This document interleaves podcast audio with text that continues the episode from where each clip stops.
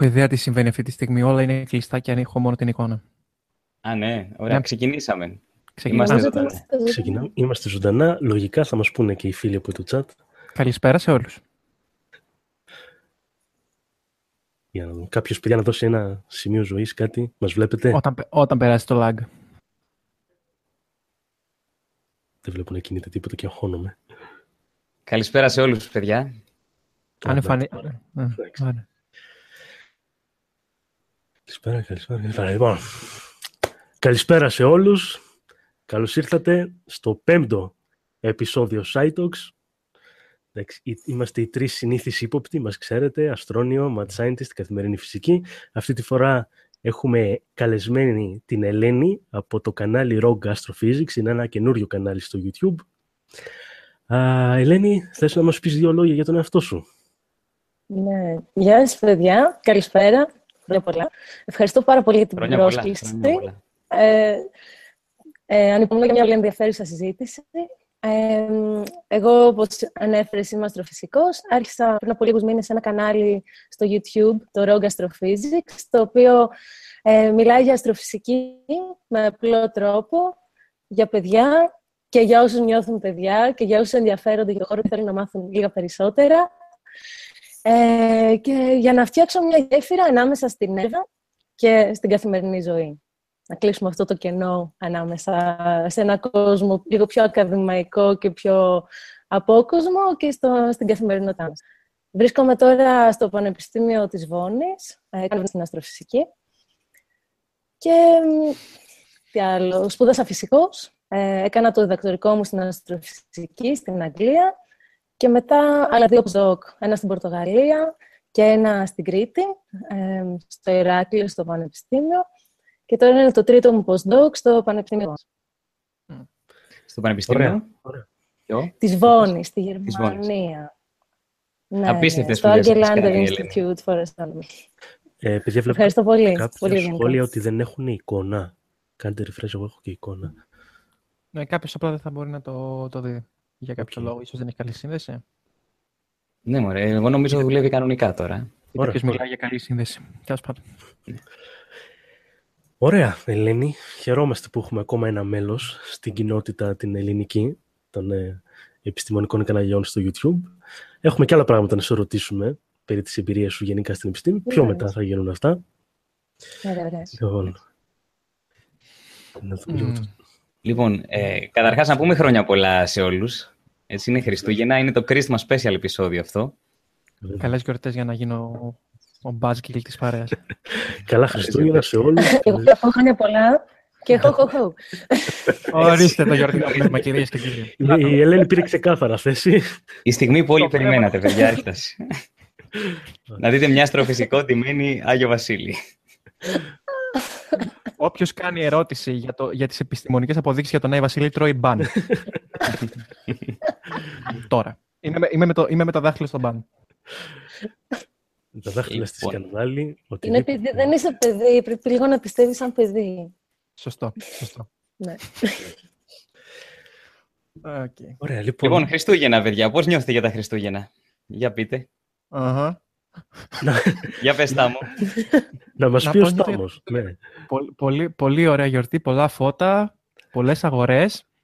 Καμία σχέση φυσικά με το... με, με ιστορικά γεγονότα, αλλά η, η ουσία παραμένει η ίδια. Ωραία γιορτή, ωραίο κλίμα.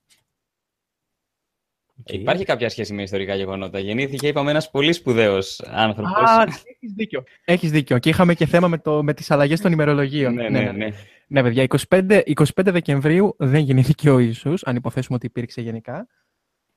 Ε, γιατί; γιατί; Γιατί θα το έχετε σίγουρα ακούσει αυτό σαν επιχείρημα σε κάποιο είδους συζήτηση σχετικού περιεχομένου, ότι λένε ότι ο Ιησούς δεν γεννήθηκε 25 Δεκεμβρίου κτλ. Γιατί,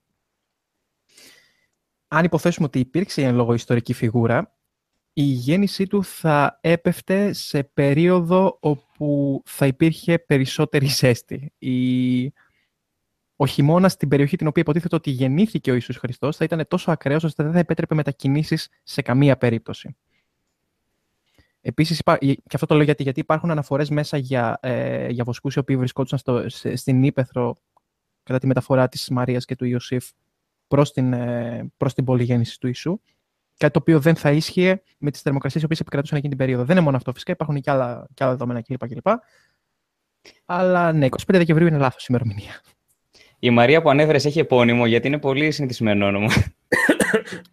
Μαρία. ναι. Πρέπει να κράτησε το οικογενειακό της όνομα, νομίζω. Okay. Αυτός που γεννήθηκε 25 Δεκεμβρίου, τουλάχιστον με το ημερολόγιο της εποχής του, ήταν ο Ισακ Νεύτων. Α, μπράβο. Θα τα αφήσω, θα, θα τα αφήσω, θα τα αφήσω σε εσάς ε, τα θέματα περί αλλαγής Γρηγοριανού-Ιουλιανού ημερολογίου. Στην εποχή που γεννήθηκε, ωστόσο. Ναι. Στην εποχή που γεννήθηκε, ωστόσο, ήταν 25 Δεκεμβρίου. Τότε εκείνο το ημερολόγιο ίσχυε, με αυτή την ημερομηνία γεννήθηκε. Ε, Σωστά. Από τη συζήτηση που είχαμε, καταλήξαμε ότι, επειδή και εγώ είχα μια μικρή ένσταση, για μένα, αν αν είναι να το πάμε με αυτό το δρόμο ή αλλάζουν όλες οι ημερομηνίες και χρησιμοποιούμε το Ιουλιανό ή το Γρηγοριανό ημερολόγιο για όλες τις επαιτίους, ή δεν το χρησιμοποιούμε καθόλου. Σωστά. Συνεπώς, 25 Δεκεμβρίου. Και, και το σημαντικό είναι ότι στο κοινωνικό πλαίσιο στο οποίο γεννήθηκε ο Νεύτωνας, πράγματι εκείνη την ημέρα γιόρταζαν τα Χριστούγεννα.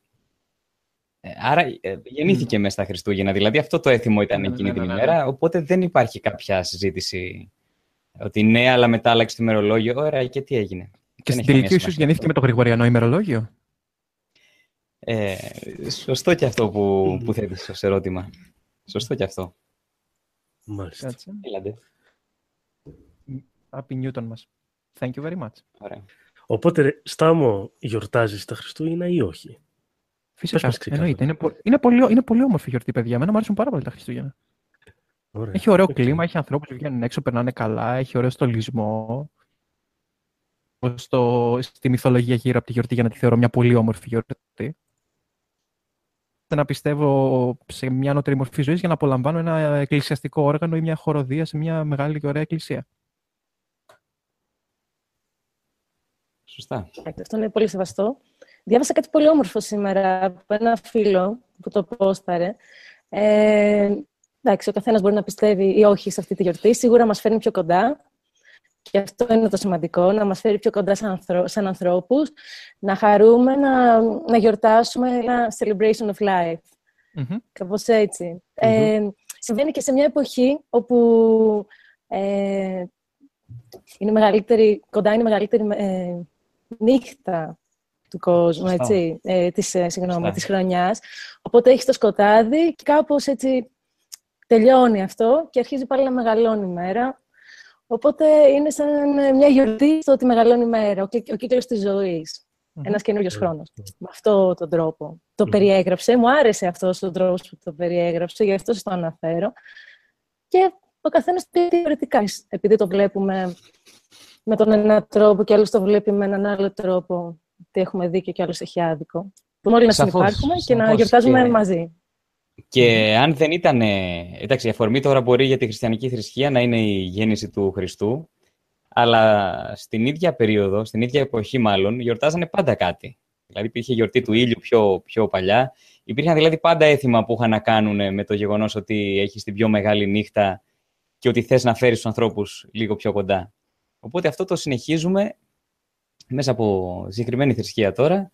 Εμένα προσωπικά, παρόλο που όπως ξέρετε δεν έχω ε, ιδιαίτερη σχέση με τη θρησκεία. Μου αρέσουν τα Χριστούγεννα. Δηλαδή, ε, όλα αυτά, οι στολισμοί, οι μουσικές, ε, το ότι ερχόμαστε όλοι λίγο πιο κοντά, μου αρέσει Δεν θεωρώ δηλαδή ότι είναι take it or leave it, ότι αναγκαστικά πρέπει να βγάλουμε όλα τα έθιμα, τα ευχάριστα από τη ζωή μας, εάν δεν πιστεύουμε απαραίτητα σε κάτι. Γιατί το έχω, το έχω δει και αυτό σε επιχείρημα. Λέει, ε, όσοι δεν πιστεύουν, ας δουλεύουν, λέει, τα Χριστούγεννα. Ας δουλεύουν, να μην κάνουν ε, διακοπές με την ίδια λογική θα μπορούσε κάποιος να πει ότι όσοι δεν πιστεύουν στο Διόνυσο να μην δίνονται στις απόκριες. Για παράδειγμα. Έτσι δεν είναι. Έχουμε πάρα πολλά έθιμα λοιπόν που προέρχονται από παλιότερες δοξασίες και έτσι, συστήματα, ε, τα οποία τα έχουμε κρατήσει γιατί απλά περνάμε πιο ωραία, ομορφαίνουν τη ζωή μας. Σίγουρα. Συμφωνώ απόλυτα. Είναι μέσα στις παραδόσεις μας και πάνω από γενιά σε γενιά. Είναι πολύ δύσκολο να τα αποβάλει. Και τα έχει αφομοιώσει και η θρησκεία μας. Σωστά. Είχε αφομοιώσει τα έθιμα του αρχαίου ελληνισμού, γιατί δεν γινόταν να τα αποβάλει. Δεν μπορείς να αποβάλεις παραδόσεις από έναν, ε, μια κοινωνία. Είναι πάρα πολύ δύσκολο. Είναι και από άποψη marketing να το, να το δεις. Τον έλεγε σε κάποιους ξαφνικά ναι, ότι είχατε μια ωραία γιορτή, αλλά τώρα που ήρθε η νέα θρησκεία, Ξεχάστε τα αυτά. Ξεχάστε την, ναι. Δεν θα πήγαινε πάρα πολύ καλά. Είναι πολύ πιο εύκολο να δεχτείς κάτι καινούργιο αν έχει και τα στοιχεία του, του παλιού μέσα. Ωραία.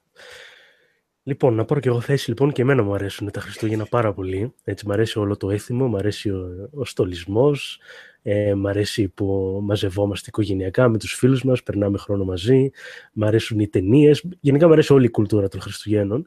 Ε, υπάρχουν όντως μερικοί άνθρωποι οι οποίοι παρόλο που τους αρέσουν τα Χριστούγεννα, σαν να καταπιέζουν λίγο τον εαυτό τους, επειδή λένε εντάξει, εγώ είμαι άθεος τώρα, είναι δυνατόν, ε, είμαι, είμαι άθρησκος, δεν πιστεύω τέλος πάντων ε, στην ε, χριστιανική θρησκεία, είναι δυνατόν να γιορτάζω τα Χριστούγεννα; Ε, τα Χριστούγεννα νομίζω πια έχουν ξεφύγει από ε, τη χριστιανική γιορτή. Έτσι, αυτό που λέγατε δηλαδή και εσείς πριν, σε μεγάλο βαθμό έχουν χάσει τον ε, χριστιανικό τους χαρακτήρα, τον θρησκευτικό τους χαρακτήρα και απλά έχει μείνει μια γιορτή στην οποία γιορτάζουμε τον χρόνο που μοιραζόμαστε με τους συγγενείς μας, γιορτάζουμε την αγάπη, τα δώρα που ανταλλάζουμε, όλα αυτά. Ε, τώρα βλέπω ότι τελευταία υπάρχει λίγο μια προσπάθεια, αυτό που αναφέρεται με τον Νεύτωνα, να γιορτάσουμε εκείνη την μέρα τη γέννηση του Νεύτωνα.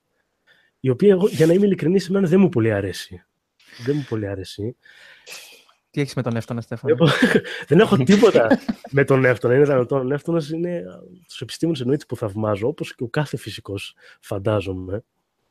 Αλλά δεν ξέρω, δεν μου αρέσει καθόλου αυτό δηλαδή που προσπαθούμε ε, να προσαρμόσουμε κάπως τη γιορτή των Χριστουγέννων στα πιστεύω που έχουμε τώρα, για τα οποία είναι, εντάξει, δεν είμαι ε, θρήσκος, άρα κάτι πρέπει να γιορτάσω τα Χριστούγεννα, θα γιορτάσω τη γέννηση του Νεύτωνα. Ναι, αλλά αυτό... Το... Μου κάνει λίγο σαν τις τακτικές που χρησιμοποιούσε και η θρησκεία. Δηλαδή, δεν ήθελε να αποκόψει τα Χριστούγεννα, ήθελε να τα ενσωματώσει, οπότε 25 Δεκεμβρίου κάναμε ότι γεννήθηκε ο Χριστός. Ε, βάσει αυτή τη λογική όμως, τα Χριστούγεννα ξεκίνησαν σαν κάτι άλλο και όπως είπες και εσύ, φτάσαν να είναι κάτι διαφορετικό. Δεν έμεινε στατική η μορφή τους ή το, ο χαρακτήρας τους. Οπότε, για ποιο λόγο είναι κακό σταδιακά να μεταβληθεί σε κάτι άλλο. Όχι να αλλάξει ο χαρακτήρας τους ως μια ωραία γιορτή κτλ. Αλλά γιατί θα ήταν κακό να ενσωματωθεί και η, η γιορτή της ε, πετίου του Νεύτων, ας πούμε. Ναι, νομίζω καταλαβαίνω τι λέει ο Στέφανος, ότι μπορεί να γίνεται ως αντίδραση και όχι ως πραγματική αγάπη όχι, και εκτίμηση για τον Εύτονα. Αλλά ότι έτσι, το έτσι μου είστε χριστιανοί, γιορτάζετε τα Χριστούγεννα, θα σας δείξω εγώ. Εγώ θα γιορτάσω τον Έφτονα. Μπορεί να υπάρχει και αυτό σαν, ε, σαν ιδέα. Ε, okay. Ναι, αλλά εντάξει, ο Φουκαράς, ο Νεύτωνας, το Φουκαράς εντός πολλών εισαγωγικών, όντως γεννήθηκε. Οπότε δεν είναι και ότι είναι τελείως, ξέρεις. Ε, δεν το βγάλαμε από το μυαλό μας το να γιορτάσει. Ναι, δεν είναι ότι δεν έχει καμία βάση, προφανώς. Ναι.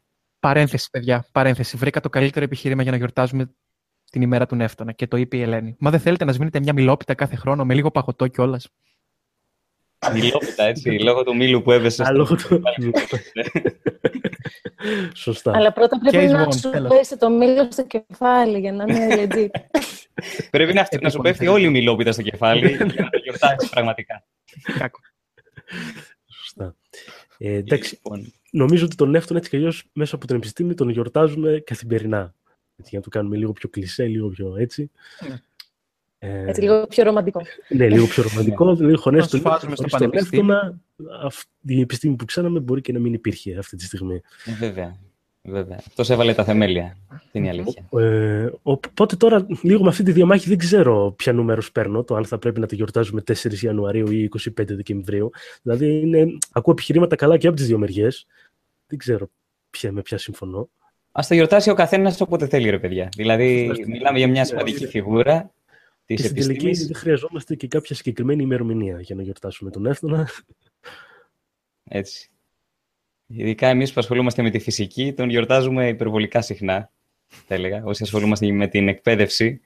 Γιατί στην εκπαίδευση κυρίως ε, νεύτωνα κάνουμε, έτσι, κακά τα ναι. ψεματα Οπότε το, το, το όνομά του είναι συνέχεια στο μυαλό μας. Γιατί διαβάζω το chat. Έχει μπει πάλι η Λίσσα Πατέρα μέσα στο chat. Το, το, το Πάσχα θα τσουγκρίζουμε τα αυγά, τα, τα νευτούγεννα, θα πετάμε μήλα ο ένας στο κεφάλι του άλλου και θα φωνάζουμε Gravity Beat. λοιπόν, καθιερώνουμε νέο έθιμο τώρα εδώ, παιδιά. Ναι, αυτό το έθιμο το συνυπογράφω κι εγώ. Ωραία, ωραία. Λοιπόν, Γι' αυτό δεν διαβάζουμε πάντα τέτοια. Γι' αυτό είναι- Νομίζω ότι έπρεπε λίγο να διαβάσουμε άξιο. Γιώργο μας πέθανε, σε ευχαριστούμε. ε, Εσύ πέταξες φέτος μήλο στο κεφάλι κάποιου. Κάτω κι εσύ πλέον. Είναι το νέο έθιμο.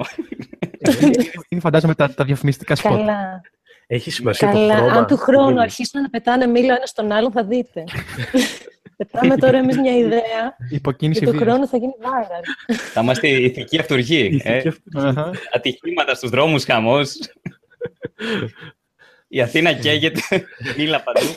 Το Ένα τράβηξε. φλεγόμενο μήλο, λέει. τεράστιο Το, τερ, το, πεταγή. τε- το τερμάτισες. Ωραία.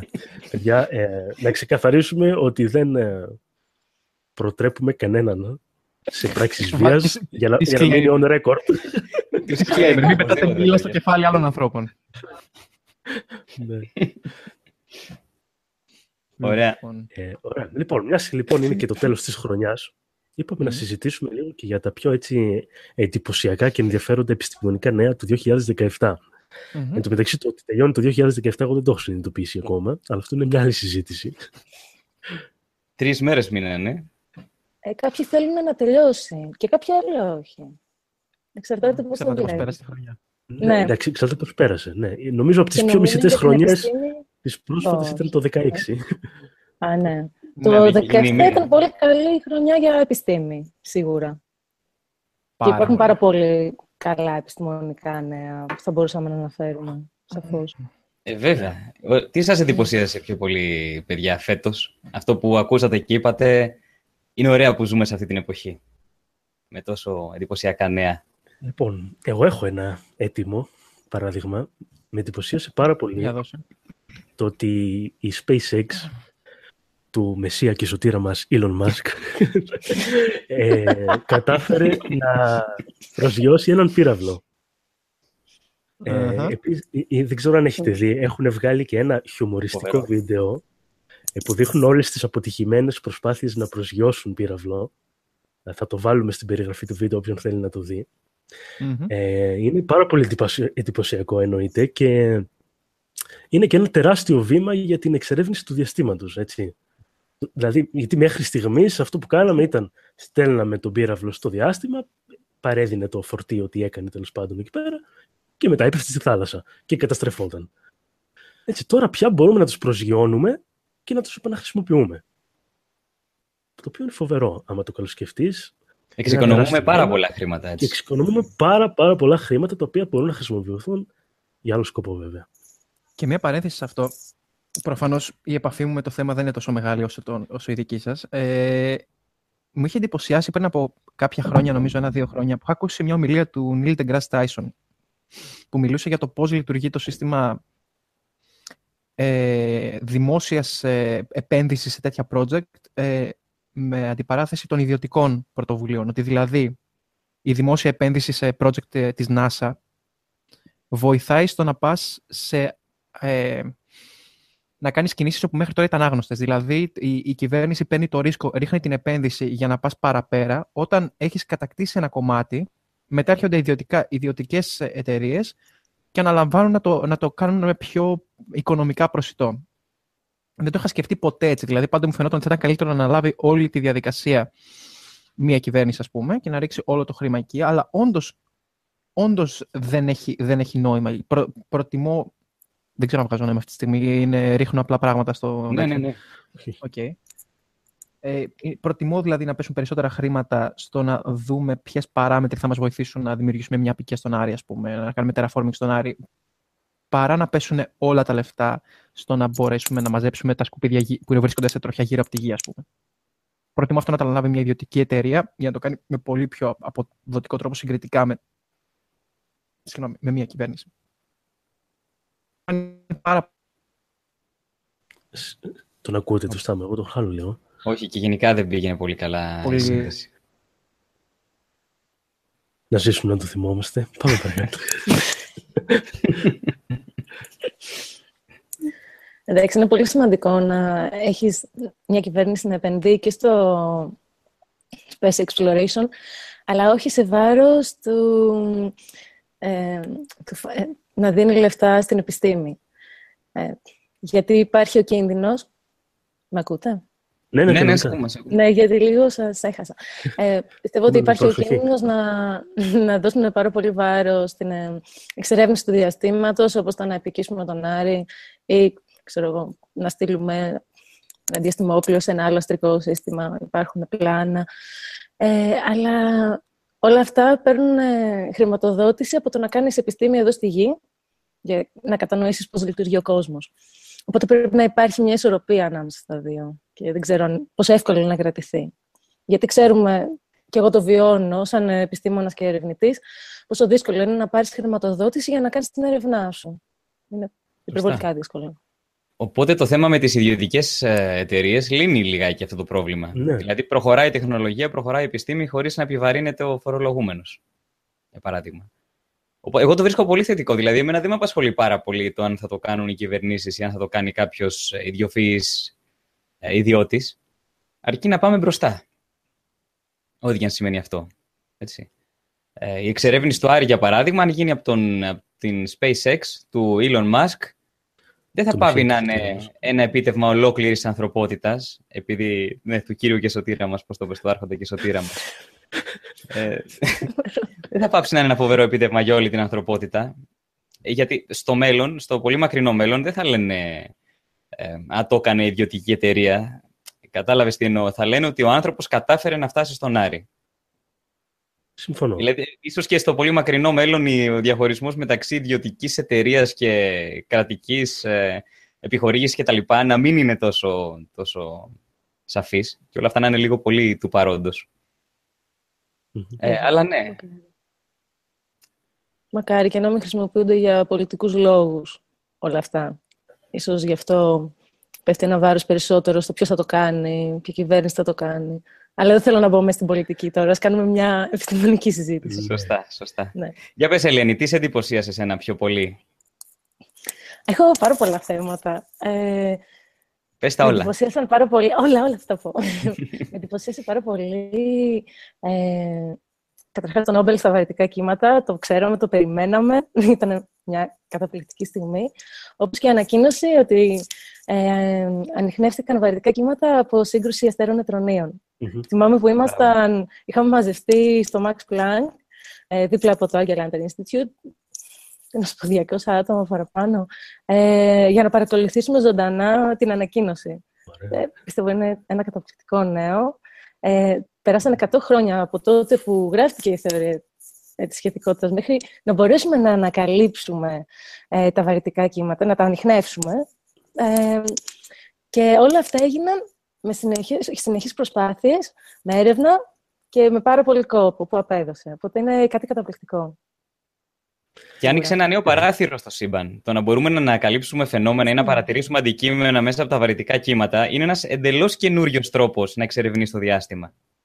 Και ο τρόπος που έγινε η έρευνα, γιατί για, τα, για την τελευταία ανακάλυψη από τη σύγκρουση αστέρων νετρονίων χρησιμοποίησαν 70 τηλεσκόπια σε γη και διάστημα. Έτσι. Τα παρατηρήσανε με ό,τι είχαν και δεν είχαν. Ε, μπόρεσαν και συνεργάστηκαν όλοι αυτοί οι επιστήμονες από όλο τον κόσμο, έτσι. Χωρίς να σκέφτονται από ποια φυλή είναι ο καθένας, αν είναι άντρας ή γυναίκα. Δεν τους ενδιέφερε αυτό. Ο σκοπός ήταν να ανακαλύψουν κάτι. Έβαλαν όλοι μαζί τις δυνάμεις τους και τις γνώσεις τους και το κατάφεραν. Και αυτό είναι πάρα πολύ σημαντικό και ένα ηθικό δίδαγμα, αν θέλεις, κατά κάποιο τρόπο, ότι μαζί μπορούμε να κάνουμε πάρα πολλά. Άμα ξεχάσουμε όλες τις διαφορές μας και αυτά τα μικρά πράγματα καθημερινά που μας, κάνουμε, που μας κάνουν να εκνευριζόμαστε και να θυμώνουμε με το γείτονά μας, για παράδειγμα. Αν τα ξεχάσουμε, θα πάμε πάρα πολύ μακριά. Αυτό είναι ένα πάρα πολύ μικρό δείγμα. Ωραία, μου άρεσε πάρα πολύ το ηθικό δίδαγμα αυτό. Και Και νομίζω εμένα είναι, μου κάτι που αρέσει. πρέπει να το... νομίζω είναι κάτι που πρέπει να το τονίζουμε και να το λέμε και να το ξαναλέμε ότι η ανθρωπότητα μέσω της επιστήμης έτσι έχει πάει μπροστά. Έτσι. Έχουμε αφήσει τις διαφορές μας στην άκρη, έχουμε συνεργαστεί και έχουμε κάνει ό,τι καλύτερο μπορούμε. Και είναι έτσι ένα συνέστημα έτσι σου ζεσταίνει λίγο την καρδιά. ότι εντάξει, Τις μπορεί να δύσκολες στιγμές. σκοτωνόμαστε μεταξύ μας ώρες-ώρες, αλλά έχουμε και αυτή την πλευρά. Ναι. Και νομίζω η επιστήμη της αστρονομίας και αστροφυσικής, το είχαμε ξαναπεί Στέφανε εμείς παλιότερα, ε, περιέχει αυτό το στοιχείο του να δεις τη γη από ψηλά και να δεις ότι τελικά είμαστε όλοι μαζί, ε, όλοι μαζί σε αυτόν τον αγώνα. Δεν υπάρχει κάτι να χωρίσουμε ως ανθρωπότητα. Ε, Και το ζητούμενο είναι να καταφέρουμε να βάλουμε τις διαφορές μας στην άκρη και να εστιαστούμε σε αυτά που πραγματικά θεωρούμε σημαντικά, τουλάχιστον που αυτή η παρέα εδώ που μιλάει θεωρεί σημαντικά. Ε, και όταν το καταφέρουμε αυτό, πραγματικά δεν, η φαντασία μου δεν είναι αρκετή για να μπορέσει να προβλέψει το τι θα μπορούσε να καταφέρει η ανθρωπότητα. Σκεφτείτε δηλαδή τώρα πόσα, πόση ενέργεια, χρήματα χάνουμε ε, σε στόχους τελείως διαφορετικούς που είναι και αυτοκαταστροφικοί πολλές φορές. Μπορεί να είναι, ας πούμε, να, μια χώρα να εισβάλλει σε μια άλλη, να πάρει λίγα εδάφη παραπάνω, πράγματα που στη συνολική εικόνα δεν έχουν καμία αξία. Και ιστορικά, δηλαδή, να το δεις και επιστημονικά, δεν έχει καμία αξία τελικά το αν μια χώρα θα έχει λίγο παραπάνω εδάφη από τη διπλανή ή το ποια θα είναι ισχυρή οικονομικά. Αυτό θα μείνει τελικά από την ανθρωπότητα. Δεν θα μείνει αυτό. Εάν όμως ενωθεί όλη η ανθρωπότητα και καταφέρει κάτι πάρα πολύ σπουδαίο, για παράδειγμα να πάει στον Άρη ή να ανακαλύψει εξωγήινη ζωή ή οτιδήποτε άλλο, ε, αυτό νομίζω είναι κάτι που θα το θυμούνται για χιλιετίες μετά οι άνθρωποι.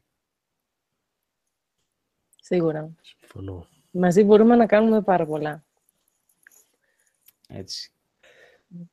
Ε, ο, ο Στάμος που πήγε, να αλλά ξαναμπήκε. Ναι, Έχει κάποια προβλήματα με τη σύνδεσή του. Ακούτε. Ναι, έλα. Ναι. Ναι, ο υπολογιστής μου κάνει κόμψε. Αυτή τη στιγμή μπήκα από άλλη συσκευή. Ναι. Δεν πειράζει. Okay.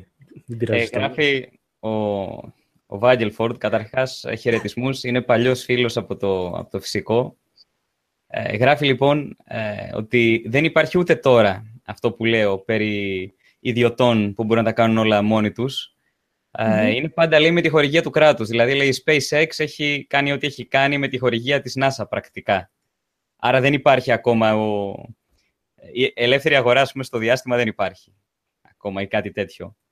Ε, δεν ξέρω, μεγάλο θέμα. Πραγματικά δεν το γνωρίζω. Δεν... Και εγώ λεπτομέρειες δεν ξέρω. Δεν το γνώριζα κι εγώ. Ε, νόμιζα ότι η SpaceX πληρώνει και κάποια χρήματα ίδια. Ε, όποιος ξέρει περισσότερα... Από όσο ξέρω, η SpaceX ε, έχει κέρδος, βγάζει τα έξοδά της τέλος πάντων, στέλνοντας φορτία στο διάστημα για άλλους ε, οργανισμούς. Δηλαδή στέλνει ένα φορτίο για την NASA στο διάστημα και προφανώς την πληρώνουν κάποιο ποσό ή για οποιοδήποτε, όχι μόνο για την NASA. Τώρα συγκεκριμένα τα οικονομικά της SpaceX δεν τα γνωρίζω, δεν μπορώ να πω ότι τα γνωρίζω. Ούτε εγώ. Αλλά εγώ πιστεύω ότι πρέπει... Πρέπει να γυρίσουμε λίγο στο τι μα εντυπωσίασε το 2017. Τι λέτε; Ναι, σωστά, σωστά. ναι. Ελένη, η σημερινή εκπομπή έτσι αλλιώς είναι αφιερωμένη σε σένα, οπότε. Oh, wow. Ελεύθερα, ελεύθερα. Όποτε θες να διακόπτη. Έτσι κι αλλιώς είχαμε μπόλικα ε, θέματα περί αστροφυσικής το 2017. Ναι, οπότε θα έχετε πολλά. Να μιλάτε. Τι να πούμε από το Κασίνι που έκανε αυτό το Σάλτο Μορτάλε. Πες για το Κασίνι, βέβαια. Πες για το Κασίνι και αυτό το έβλεπα live, ομολογώ, ε, είχα στεναχωρηθεί πάρα πολύ. Και βλέπα και τους, εκεί στο κέντρο λίγο, που ήταν και αυτοί στεναχωρημένοι, γιατί έληξε... Ε, ναι. Να σου πω, είναι όπως όταν κάνεις το δεκτορικό σου, παίρνει λιγότερο χρόνο από την αποστολή του καζίν και τελειώνει. Και μετά, ενώ θες να τελειώσει, σου έρχεται μια στεναχώρια. Λες και τώρα τι θα γίνει, τι έγινε. Τι θα κάνω εγώ τώρα, Πόσα χρόνια, Ελένη, ήταν αυτή η αποστολή που κράτησε; Αχ, Πόσα ήταν. Κάμια δεκαπενταριά χρόνια ήταν. Παραπάνω. Λοιπόν, πρέπει να ανοίξω ένα άρθρο. Δεν τα θυμάμαι απ' έξω. Ναι, ναι.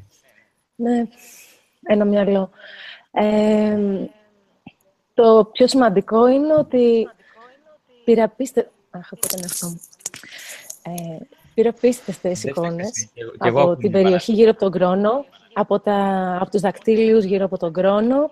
Ε, ανακάλυψε πίδακες από δεν ξέρω στον Εγκέλαδο, στον Εγκέλαδο λες, ε; Ναι, ναι, στον, στον, αυτά τους πίδακες από τον Εγκέλαδο, το, τους οποίους δεν μπορούσαν να τους προβλέψουν οι επιστήμονες ότι θα υπάρχουν. Έπρεπε να το στείλουν για να δουν ότι υπάρχει αυτό το πράγμα. Οπότε είναι πάρα, πάρα πολύ σημαντικό, πάρα πολύ σημαντική ανακάλυψη. Ε, από τις πιο σημαντικές τη, τη βάζω κι εγώ. Και για την ναι. αστροβιολογία γενικότερα σαν, σαν επιστήμη. Η ανακάλυψη. Και μάλιστα οι πίδακες αυτοί είχαν μέσα και οργανικές ενώσεις ε, και ε, ότι υπάρχουν επίδακες σημαίνει ότι το νερό κάτω από την επιφάνεια του εγκέλαδου είναι θερμό, έτσι δεν είναι; Κάτι το, κάτι το θερμαίνει, προφανώς. Κάτι το, κάτι το θερμαίνει, το οποίο σημαίνει ότι είναι ένας πολύ καλός υποψήφιος για την αστροβιολογία σε γενικές γραμμές. Υγρό νερό, θερμοκρασία κατάλληλη και έχει τα απαραίτητα στατικά. Α, Επιτέλους, ακούσαμε το στάμο.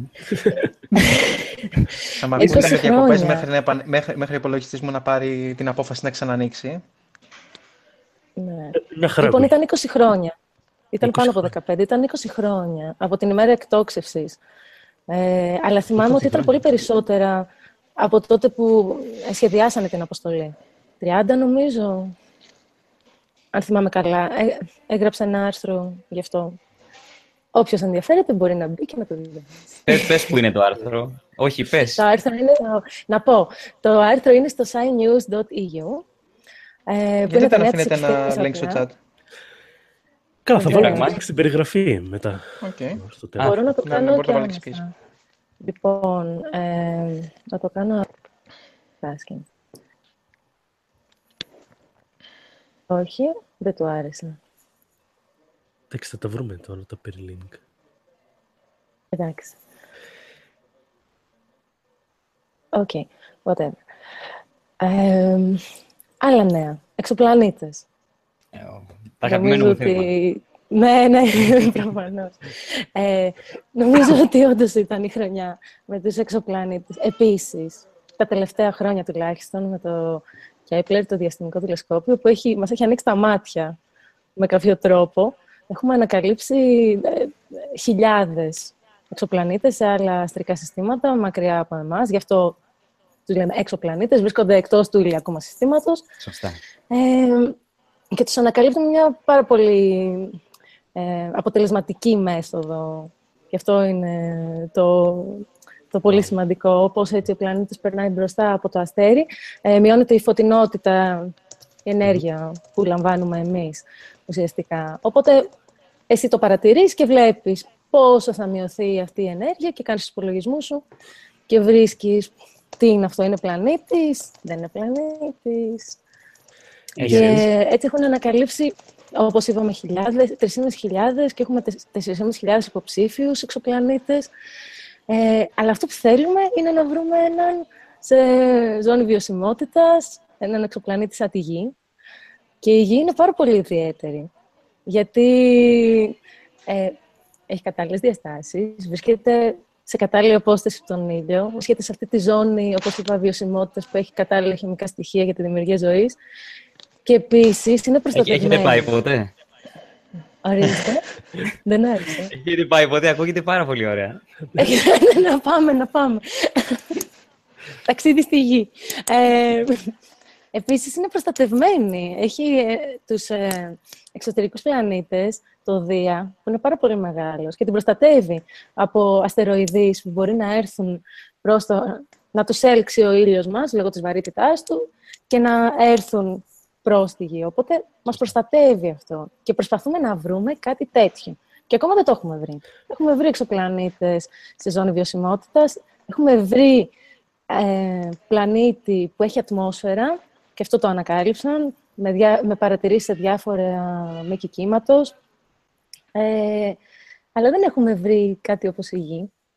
Αν δεν κάνω Και αυτό θα λάθος, ήταν. Ναι. μας προστατεύει και η σελήνη, έτσι δεν είναι; Α, σαφώς μας προστατεύει η σελήνη. Που και Ναι. αυτό είναι δηλαδή ένα η ασπίδα πολύ μας. Ναι. ιδιαίτερο χαρακτηριστικό της Γης. Δηλαδή, τέτοιου μεγέθους πλανήτης είναι λίγο σπάνιο να έχει Ναι. τέτοιου μεγέθους δορυφόρο. Ναι, ναι, πραγματικά. Δεν έχουμε βρει κάτι τέτοιο ακόμα, αλλά πιστεύω ότι στο μέλλον και με πιο ευαίσθητα τηλεσκόπια μπορεί και να το ανακαλύψουμε, γιατί τώρα ανακαλύπτουμε πλανήτες. Δεν έχουμε Ναι. φτάσει στο σημείο να ανακαλύπτουμε δορυφόρους γύρω από πλανήτες, Ναι. αν δεν κάνω λάθος, γιατί δεν είμαι και ειδικός σε αυτό το τομέα. Σωστά, όχι Είμαι σωστό σε είναι. άλλο τομέα. Και μάλιστα ανακαλύπτουμε συνήθως πλανήτες οι οποίοι είναι αρκετά κοντά στο μητρικό τους άστρο. Ε, κα- να πω μια κουβέντα. Ε, εκτός από το σύστημα Τράπη-Στένα, που για μένα αυτό είναι το πιο, το πιο εντυπωσιακό, το οποίο Ναι. είχε 7 βραχώδεις πλανήτες και πιθανότατα τρεις από αυτούς είναι μέσα στο habitable zone, σε αυτή τη ζώνη βιωσιμότητας που λες. Ε, εκτός από το Τράπη-Στένα, ανακαλύφθηκε πολύ πρόσφατα ένα ηλιακό σύστημα το οποίο έχει 8 πλανήτες, όσο δηλαδή και το δικό μας ηλιακό σύστημα. Και αυτό είχε γίνει έτσι. Ανακαλύφθηκε ο 8ος πλανήτης. Όγδος, όγδος, αυτού του άρα- συστήματος. Ναι, το ξέραμε το σύστημα. Ε, απλά ανακαλύφθηκε ο 8ος και ο τρόπος που Σωστά. ανακαλύφθηκε είναι πολύ εντυπωσιακός. Πε- γιατί- Πες για τον τρόπο. Ναι. Να το πω, να το πω. Πες Να το το. μαρτυρήσω. Εντάξει. Ε, Άντε, πες, πες. λοιπόν. Ναι, εντάξει, ευχαριστώ, παιδιά. Λοιπόν, ε, πιστεύω ότι είναι καταπληκτικό. Πραγματικά. Γιατί είναι μια καινούργια μέθοδος. Έχει αρχίσει τα τελευταία χρόνια η τεχνητή νοημοσύνη να μπαίνει και στη ζωή μας και στην καθημερινότητά μας. Αυτό το machine learning που ακούμε και artificial intelligence και μπλα μπλα μπλα. Ε, οπότε, αυτοί οι επιστήμονες από Google και NASA αποφάσισαν να ε, αναλύσουν ξανά δεδομένα από το Kepler, 200.000 ε, δεδομένα, αυτή τη φωτεινότητα που σας έλεγα πριν, που μειώνεται, αυτό Ναι, ναι, ναι. ανέλησαν. Το πώς αλλάζει η Ε, φωτεινότητα. και το των έκαναν, άστρων. ναι, και το έκαναν ε, με έναν αλγόριθμο ε, τεχνητής νοημοσύνης και βρήκαν αυτό τον 8ο πλανήτη. Οπότε η μέθοδος είναι κάτι πρωτοποριακό, κάτι καινούριο. Δεν- Το και οποίο, μπορεί να μας πάει πολύ εάν, μακριά. εάν είχαν πάει με τον παραδοσιακό τρόπο να το ανοιχνεύσουν, δηλαδή κάποιος επιστήμονας που αναλύει τα δεδομένα, ε, φαντάζομαι δεν θα το είχαμε καταφέρει ή θα είχε πάρει πάρα πολύ καιρό. Ε, ίσως να μην γινόταν, γιατί μπορεί να χρειαζόμαστε περισσότερη, καλύτερα τηλεσκόπια, περισσότερη ακρίβεια. Ε, Ναι. και, και επίσης, ποιος θα κάτσει να κοιτάξει με το μάτι 200.000... Μιλάμε για 200.000 φωτογραφίες, άμα το Ναι. σκεφτείς, για να το πούμε απλά, έτσι. Ε, εντάξει, ξέρουμε ότι πλέον βγάζουμε πολλές φωτογραφίες και ο καθένας στο κινητό του και στον υπολογιστή του ίσως έχει χιλιάδες φωτογραφίες, τις οποίες δεν κοιτάμε ποτέ. Φαντάσου εσύ τώρα να μπεις ε, στο My Photos, ξέρω εγώ πώς λέγεται, και να δεις φωτογραφίες τριών, τεσσάρων ετών και να τις αναλύσεις.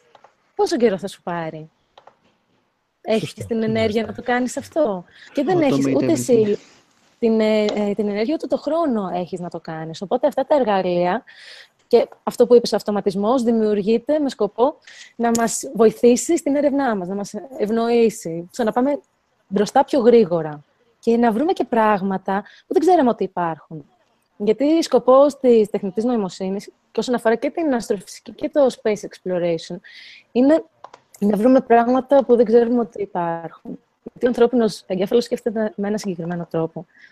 Και ίσως να μην αναγνωρίσει κάτι διαφορετικό, να το θεωρήσει σαν θόρυβο ή παράσιτο ή καταλαβαίνεις, σαν noise. Ναι, και ναι, να το, να το βάλεις στην άκρη και μετά από 20 χρόνια να καταλάβει ότι Αχ, αυτή ήταν μια νέα ανακάλυψη. Όπως και συνέβη με, τους, ε, ο- με τον πρώτο εξωπλανήτη που ανακαλύφθηκε το 1980 κάτι, αν θυμάμαι. 90, 92 ήταν αυτό; Το 1995 ήταν, 95. είναι η πρώτη ανακάλυψη που πραγματικά πιστεύουν, κατάλαβαν ότι είναι εξωπλανήτης.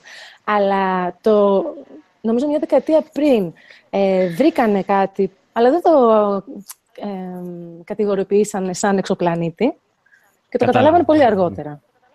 Κατάλαβες. Οπότε Σωστά. η τεχνητή νοημοσύνη και όλοι αυτοί οι αλγόριθμοι θα μας βοηθήσουν στο να ανακαλύψουμε πολύ περισσότερα πράγματα και να κάνουμε και τη ζωή μας πιο εύκολη σαν επιστήμονες και την καθημερινή ζωή μας. Γιατί τα εργαλεία που χρησιμοποιούμε εμείς σαν επιστήμονες μετά από λίγο καιρό βγαίνουν στην κοινωνία. Αυτά τα Ε, ξέρουμε, μπορούμε να τα ξαναπούμε αν θέλετε, αλλά να είναι κάνω πολύ μια- σημαντικό να υπάρχει. Μια μικρή παρατήρηση Ναι. πάνω στο, στο σύστημα με τους 8 πλανήτες. Ναι. Είχε πει η NASA ότι θα κάνει μια σημαντική ανακοίνωση. Και κλασικά, Ναι. όποτε η NASA λέει ότι θα κάνει σημαντική Εξωγήινη. ανακοίνωση, όλοι λένε εξωγήινη. Εξωγήινη. Ναι, ναι. Σίγουρα εξωγήινη; Aliens, πώς λέει ο άλλος. ναι, ναι. Έχει βγει και meme. Το Ξέρετε aliens, πώς θα το- γίνει τελικά η ανακοίνωση για τους εξωγήινους, έτσι; Θα ανακοινώσουμε τον ισολογισμό της NASA. Κανείς δεν θα το περιμένει και εκεί θα το πούν. Πραγματικά. Όλους απροετοίμαστος. Ε, λοιπόν, σχε- γιατί είναι σημαντική ανακάλυψη; Λέει, πολλοί γράφανε... Καλά, λέει τόσα χρόνια που βρίσκουμε εξωπλανήτες, δεν είχαμε βρει ποτέ σύστημα με 8 πλανήτες. Ε, όχι, δεν είχαμε βρει. Και να πω ποια είναι η δυσκολία. Όπως είπε πολύ σωστά η Ελένη, ο βασικός τρόπος με τον οποίο ανακαλύπτουμε εξωπλανήτες είναι από το σκοτίνιασμα του μητρικού άστρου όταν περνάει ένας πλανήτης από μπροστά. Περνάει ο πλανήτης από μπροστά και σκοτεινιάζει λίγο το άστρο. Λοιπόν, άρα, για να καταφέρεις να ανακαλύψεις ε, όλους τους πλανήτες ενός ηλιακού συστήματος, πρέπει όλοι να περάσουν από μπροστά και μάλιστα για να βγάλεις και ασφαλή συμπεράσματα πρέπει να περάσουν ε, τουλάχιστον δύο φορές για να καταλάβεις και ποια είναι η περίοδος και άρα και ποια είναι η απόσταση του πλανήτη από το άστρο. Σκεφτείτε λοιπόν ένα ηλιακό σύστημα σαν το δικό μας, πείτε το δικό μας για παράδειγμα, Ε, σκεφτείτε ένας εξωγήινος πολιτισμός να προσπαθούσε να ανακαλύψει αν πράγματι έχει πλανήτες. Πόσο χρόνο θα χρειαζόταν για να μπορέσει να βρει όλους τους πλανήτες και τους 8 δηλαδή, για να βρει και τον Ποσειδώνα; Ναι, ναι. Όταν ο Ποσειδώνας θέλει 200 τόσα χρόνια για να φέρει μια ε, πλήρη περιφορά γύρω από τον ήλιο. Θα έπρεπε πρακτικά να παρατηρούν το, τον ήλιο μας για πάνω από 200 χρόνια. Μη σου πω 500 για να περάσει δύο φορές από μπροστά ο Ποσειδώνας. Άρα δυστυχώς έχουμε αυτή την πολύ μεγάλη δυσκολία του να μπορέσουμε να βρούμε δηλαδή πλανήτες σε ηλιακά συστήματα ε, που να απέχουν πολύ αυτοί οι πλανήτες από το μητρικό τους άστρο. Οπότε συνήθως βρίσκουμε πλανήτες ε, γύρω από άστρα ε, όταν είναι κοντά οι πλανήτες σε αυτά τα άστρα. Ε, Λογικό. Υποθέτω, αναγκαστικά, για να- για να- υποθέτω ότι αυτό είναι και πιο χρήσιμο, έτσι. Δεν ξέρω αν είναι πιο χρήσιμο. Πάντως σίγουρα έτσι δεν θα βρούμε ηλιακό σύστημα σαν το δικό μας. Δηλαδή το- δεν έχουμε Ναι, αυτή αλλά τη στιγμή είπες- τη εί- δυνατότητα είπα- αυτή. Είπες και εσύ και η Ελένη, νομίζω λίγο πιο πριν, ότι είναι πολύ πιο εύκολο να δεις έναν εξωπλανήτη όταν βρίσκεται κοντά στο μητρικό του άστρο. Συνεπώς, πιο κοντά στην ε, ζώνη βιωσιμότητας. Και αν υποθέσουμε ότι ένας από τους βασικούς μας στόχους είναι να βρούμε κατοικήσιμο πλανήτη, τότε Ξέρεις, τα, τα πράγματα είναι λίγο πιο σύνθετα, γιατί η ζώνη κατοικησιμότητας για κάθε άστρο είναι διαφορετική. Ναι, ανάλογα και με Δηλαδή, το προφανώς μέγεθος του για άστρου. ένας άστρο σαν το δικό μας ήλιο, η ζώνη κατοικησιμότητας είναι περίπου εκεί που βρίσκεται η, η Γη αυτή τη στιγμή. Ελπίζουμε. αν δηλαδή. έχει να κάνει με το μέγεθος του άστρου, ναι, ναι, Έχει κατάλαβα να τι είναι κάνει αυτό. με το μέγεθος του άστρου ακριβώς, με τη, τη φωτεινότητά του και όλα αυτά. Ε, σε άστρα που τα λέμε κόκκινους νάνους, η κατοικήσιμη ζώνη είναι πολύ πιο κοντά στο άστρο. Επομένως, εκεί πέρα είναι πολύ πιο πιθανό να βρεις έναν κατοικήσιμο πλανήτη σήμερα παρά σε έναν, σε έναν αστέρα σαν το δικό μας. Γιατί σε έναν αστέρα σαν το Κατάλαβα. δικό μας πρέπει να περιμένεις πολύ περισσότερο χρόνο. Μάλιστα. Αλλά για να μην απογοητεύονται Όχι, ρε παιδιά, δεν για πέθανα. να μην απογοητεύονται αυτοί που μας ακούνε, ε, έναν πλανήτη σαν το δικό μας, θα μπορούσαμε να το βρούμε μέσα σε, με- αν παρατηρούμε μερικά χρόνια ένα άστρο σαν το δικό μας. Αφού η Γη πόσο καιρό κάνει, ένα χρόνο δεν κάνει για να φέρει ε, μια περιφορά γύρω από τον ήλιο. Άρα, αν ναι, με αυτή τη παρα- λογική το είπα και εγώ πιο πριν. Ναι. Ναι, Με αυτή τη λογική το είπα και εγώ για την ζώνη βιωσιμότητα, αλλά έχεις δίκιο για το μέγεθος του άστρου και τα λοιπά. Αυτό δεν το, δεν το, δεν το σκέφτηκα. Πάντως ακόμα δεν έχουμε την ακρίβεια που χρειάζεται για να βρούμε γη γύρω από άστρο σαν το δικό μας. Με το James Webb Telescope και το, και το TESS και τα επόμενα τηλεσκόπια που ετοιμάζονται, θα, θα πλησιάσουμε αυτή την ακρίβεια που χρειάζεται. Μμ. Άρα ε, η ανείχνευση εξωπλανητών γίνεται μόνο με διαστημικά τηλεσκόπια; Όχι βέβαια. Όχι, γίνεται και Όχι με βέβαια. επίγεια. Ναι, απλά τα πολύ- επίγεια... Ε, Ελένη, θες να πεις εσύ πώς, πώς γίνεται Ε, δεν αυτό. θυμάμαι όλες τις μεθόδους και δεν είμαι και ειδική, οπότε άμα ξέρεις Ωραία. καλύτερα. Ε, Ξέρω ότι η μέθοδος των ακτινικών ταχυτήτων, που πρακτικά είναι το ότι ε, ένα άστρο ταρακουνιέται, ας το πούμε έτσι πολύ απλά, επειδή περνάει, γυρνάει ένας ε, πλανήτης ε, γύρω του, ε, εφαρμόζεται μια χαρά και από τη Γη. Προφανώς υπάρχουν κάποια όρια στην ακρίβεια λόγω της ατμόσφαιρας, αλλά έχουν γίνει πάρα πολλές ανακαλύψεις πολλών ε, πλανητών και με αυτή τη μέθοδο και με παρατηρήσεις από τη Γη δηλαδή. Απλά σε, σε παρατηρήσεις που αφορούν το, το σκοτίνιασμα του άστρου, προφανώς είναι πολύ πιο ωφέλιμο να έχεις ένα διαστημικό τηλεσκόπιο και να μην υπάρχει όλη αυτή η παρεμβολή της ατμόσφαιρας και να βλέπεις με μεγάλη ακρίβεια πόσο μειώνεται το φως του άστρου. Μάλιστα. Μάλιστα, το τράπιστη νομίζω, παιδιά, πώς είχε, με, με τη μέθοδο ακτινικών ταχυτήτων δεν είχαν ανακαλυφθεί κάποιοι πλανήτες από το σύστημα τράπιστη, έτσι νομίζω. Δεν Ε, είναι. θα Θυμάμαι το, γελάσω. το HARPS, θυμάμαι το παρατηρητήριο, αν θυμάμαι καλά. Ανοίγει Google Translate. Όσο Τέλος πάντων. κάνεις την αναζήτηση στο Google, ε, θέλω λίγο να πω κάτι με αυτό- σε- πάνω σε αυτό που είπε η Ελένη πριν. Μου έκανε εντύπωση, γιατί δεν το είχα σκεφτεί ποτέ έτσι. Είπες ότι ε, μέσω των εργαλείων τεχνητής νοημοσύνης ε, ίσως να δούμε κάτι το οποίο δεν το είχαμε δει ε, ψάχνοντας τα στοιχεία οι άνθρωποι. Και δεν το είχα σκεφτεί αυτό. Δηλαδή, πάντα θεωρούσα ότι ξέρεις, η- η δουλειά που γίνεται μέσω των υπολογιστών είναι ας πούμε μια προέκταση του τι μπορούν να κάνουν οι άνθρωποι, απλά το κάνουν πιο γρήγορα. Αλλά η αλήθεια είναι ότι όταν μιλάμε για τεχνητή νοημοσύνη, μιλάμε για κάτι εντελώς διαφορετικό. Δηλαδή, όντως μπορεί να δει τα δεδομένα από μια διαφορετική σκοπιά και να δει κάτι που εμείς δεν το είδαμε. Ναι, σίγουρα, γιατί ο τρόπος που εκπαιδεύεις τα neural networks, για παράδειγμα, αυτό, γι αυτό, σε αυτό αναφερόμαστε. Ε, εκπαιδεύεις τον αλγόριθμο να αναγνωρίζει κάτι. Από εκεί και πέρα, αυτός κάνει το δικό του. Είναι μαθαίνει ένα μόνος black του. box. Ναι. Μπορούμε να το πούμε σαν ένα black box. Να κάνεις μαγικό ραβδάκι, τσουκ, κάτι γίνεται και σου βγάζει το αποτέλεσμα. Εντάξει, σίγουρα εξαρτάται το πώς το εκπαιδεύει τα δεδομένα. Ναι. Αλλά σκοπός είναι να έχεις έναν ε, συνεργάτη. Σαν να, έναν, ε, ένα ρομπότ συνεργάτη. Αυτός είναι ο σκοπός. Στο να σε βοηθήσει να ανακαλύψεις κάτι καινούριο. Που ίσως εσύ δεν το είχες στο μυαλό σου. Δεν θα το έβρισκες ποτέ γιατί δεν μπορείς να το αναγνωρίσεις. Αυτό θα το κάνει flag και θα στο δώσει. Με αυτή, τη- με αυτή τη λογική. Ναι, και είναι επίσης πολύ το εντυπωσιακό. ίδιο. Ναι, επίσης το ίδιο διάβασα πρόσφατα. Θέλω να το κάνουν και στο ε, Mars Exploration το 2020. Ε, μπορώ να σας στείλω και το link άμα θέλετε. Ναι, τι ακριβώς θέλουν να Ε, κάνουν; Θέλουν, ε, θέλουν να φτιάξουν τα Mars Rover να έχουν τεχνητή νοημοσύνη ουσιαστικά. Οπότε να μην τα προγραμματίζεις εσύ και να του λες εκείνη τη στιγμή πήγαινε μπροστά, προχώρα 100 μέτρα, στρίψε δεξιά. Θα το έχεις προγραμματίσει, θα του έχεις δώσει μια αποστολή Μμμ. και αυτό θα τη φέρει εις πέρας. Μόλις τελειώσει κάποιο task, θα συνεχίσει το επόμενο. Και θα συνεχίσει το επόμενο. Ταυτόχρονα θα παίρνει ε, πληροφορίες για το, για το υπέδαφος του πλανήτη, μπλα μπλα, ατμόσφαιρα. Θα κάνει μετρήσεις με το δικό του ρυθμό. Εσύ του έχεις δώσει τι θες να κάνει, ξέρω εγώ, 200 πράγματα. Και αυτό θα βρει τον τρόπο να τα κάνει με το πιο ε, efficient, με, με την καλύτερη... Αποδοτικό τρόπο. Με, Αποδοτικό ακριβώς, τρόπο. Με το πιο αποδοτικό τρόπο, ναι, συγγνώμη, ακόμα μεταφράζω. Ναι. Ε, το κακό του να μένεις στο εξωτερικό.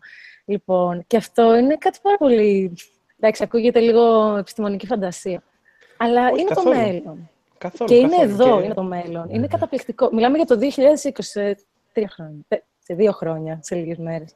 Και, Ε, και, πιο, και πιο κοντά θα το φέρει μια παρένθεση. Ο, ο Παύλος κάτι διαβάζει και έχει πεθάνει στα γέλια, μάλλον. Ή Sorry. όχι; Α, διαβάζεις Όχι, δεν πειράζει. Σε έχω, σε έχω, πάει- σε έχω πιάσει. Ε, εκεί. ε, έκανα το λάθος και διαβάζω το chat πάλι. Είναι το ένα- ξέρω, το ξέρω. Αλλά Μη, ακούω κλείς κανονικό τα το- μάτια. Σε αυτό πάντως που, που λες, Ελένη, δεν είναι καθόλου, τεχ- δεν είναι καθόλου αρτι- ε, πώς το λένε, επιστημονική φαντασία και πρόσφατα είχαμε και, είχαμε και την δημιουργία τεχνητών νευρώνων που θα βοηθήσουν σε αυτή τη διαδικασία που λες. Ναι. Ουσιαστικά θα δίνεις τη δυνατότητα στο... σ- Όχι θα δίνεις τη δυνατότητα, θα προσπαθούμε να εξομοιώσουμε τον τρόπο που λειτουργούν οι συνάψεις στον ανθρώπινο εγκέφαλο. Πρακτικά Ναι. δίνοντας σε ένα ρομπότ, ας πούμε, τη δυνατότητα να μάθει πολύ πιο εύκολα, πολύ πιο αποδοτικά και να μην χρειάζεται να αποθηκεύουμε πράγματα στο, στη μνήμη του κτλ. Αλλά μ- θα μπορεί πλέον να μαθαίνει βιωματικά. Μάλιστα. Ακριβώς. Ε, Exciting. εν τω μεταξύ, φανταστείτε να δώσουμε μια αποστολή ας πούμε, στο Space Rover στον Άρη, φέρει εις Φίλη πέρας θανάτου. αυτή την ε, αποστολή με οποιοδήποτε κόστος και να, υπάρχει... και να καταστρέψει όλο τον πλανήτη, ας πούμε, για, ξέρεις, για να μαζέψει ενέργεια και να τη φέρει εις πέρας. Εγώ σκεφτόμουν το άλλο. Με, να είναι η, η νοημοσύνη του να εξελιχθεί και να φτιάξει απικία δικιά του, ας πούμε, απικία το ρομπότ. Και για να συνεχίσει ναι, η απικία, χρειαζόμαστε τους ανθρώπους, ας πούμε. Χρειαζόμαστε πρώτη ύλη και θα και, χρησιμοποιήσουμε τους και έτσι ανθρώπους. ξεκίνησε ο πόλεμος ανάμεσα στη γη και τον Άρη. Αυτό είναι όντως. Εδώ έρχεται η επιστημονική φαντασία. έτσι, έτσι. Σε φοβίζει καθόλου, Ελένη, η τεχνητή νοημοσύνη. Πέρα από τα ωφέλη, τα πολύ προφανή ωφέλη που θα έχει; Δεν με φοβίζει η τεχνητή νοημοσύνη. Με φοβίζει ο άνθρωπος και οι άνθρωποι που δεν έχουν ηθική. Γιατί η επιστήμη και η τεχνολογία είναι ένα εργαλείο. Και όταν το χρησιμοποιείς με καλό σκοπό, ως προς όφελος της κοινωνίας και της ανθρωπότητας, είναι κάτι καλό. Αν το χρησιμοποιήσεις κατά της, τότε είναι καταστροφικό. Οπότε αυτό είναι που με φοβίζει. Καταλαβαίνω τι λες, αλλά η τεχνητή νοημοσύνη ξεφεύγει λίγο πια από τα όρια του εργαλείου. Δηλαδή γίνεται, κάτι, γίνεται μια οντότητα μόνη της. από Δεν κάποιο σημείο νομίζω και ότι μετά. θα, έχει, θα φτάσει σε εκείνο το σημείο ώστε να μας...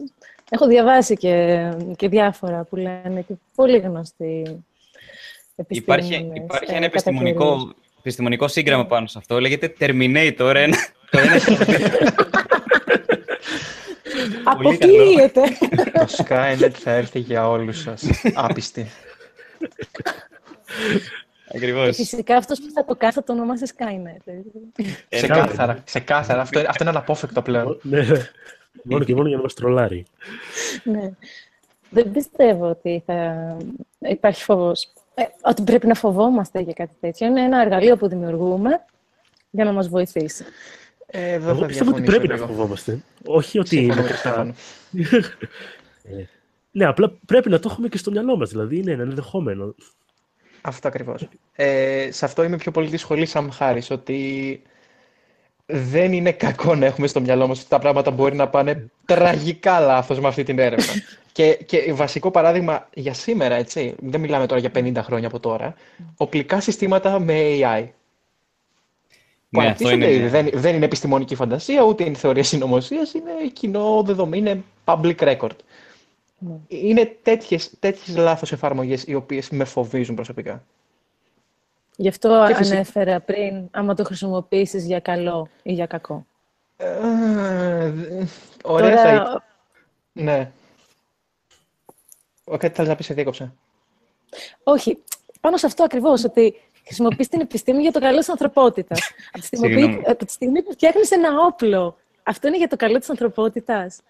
Είναι κομμάτι της Οπότε- βιομηχανίας. Είναι κομμάτι της βιομηχανίας. Καταλαβαίνω τι θέλεις να πεις. Καταλαβαίνω ότι με βάση την, την ηθική εντός εισαγωγικών Ναι.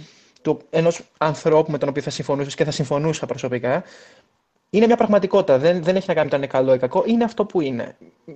Ξέρουμε ότι υπάρχει αυτός ο κίνδυνος. Ξεκινάμε από Οπότε τώρα και λέμε ότι πιστεύω- εφόσον υπάρχει αυτός ο κίνδυνος, προγραμματίζεις από τώρα πώς θα αποφύγεις τις καταστροφικές συνέπειες.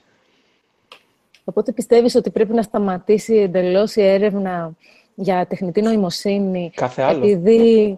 Ναι.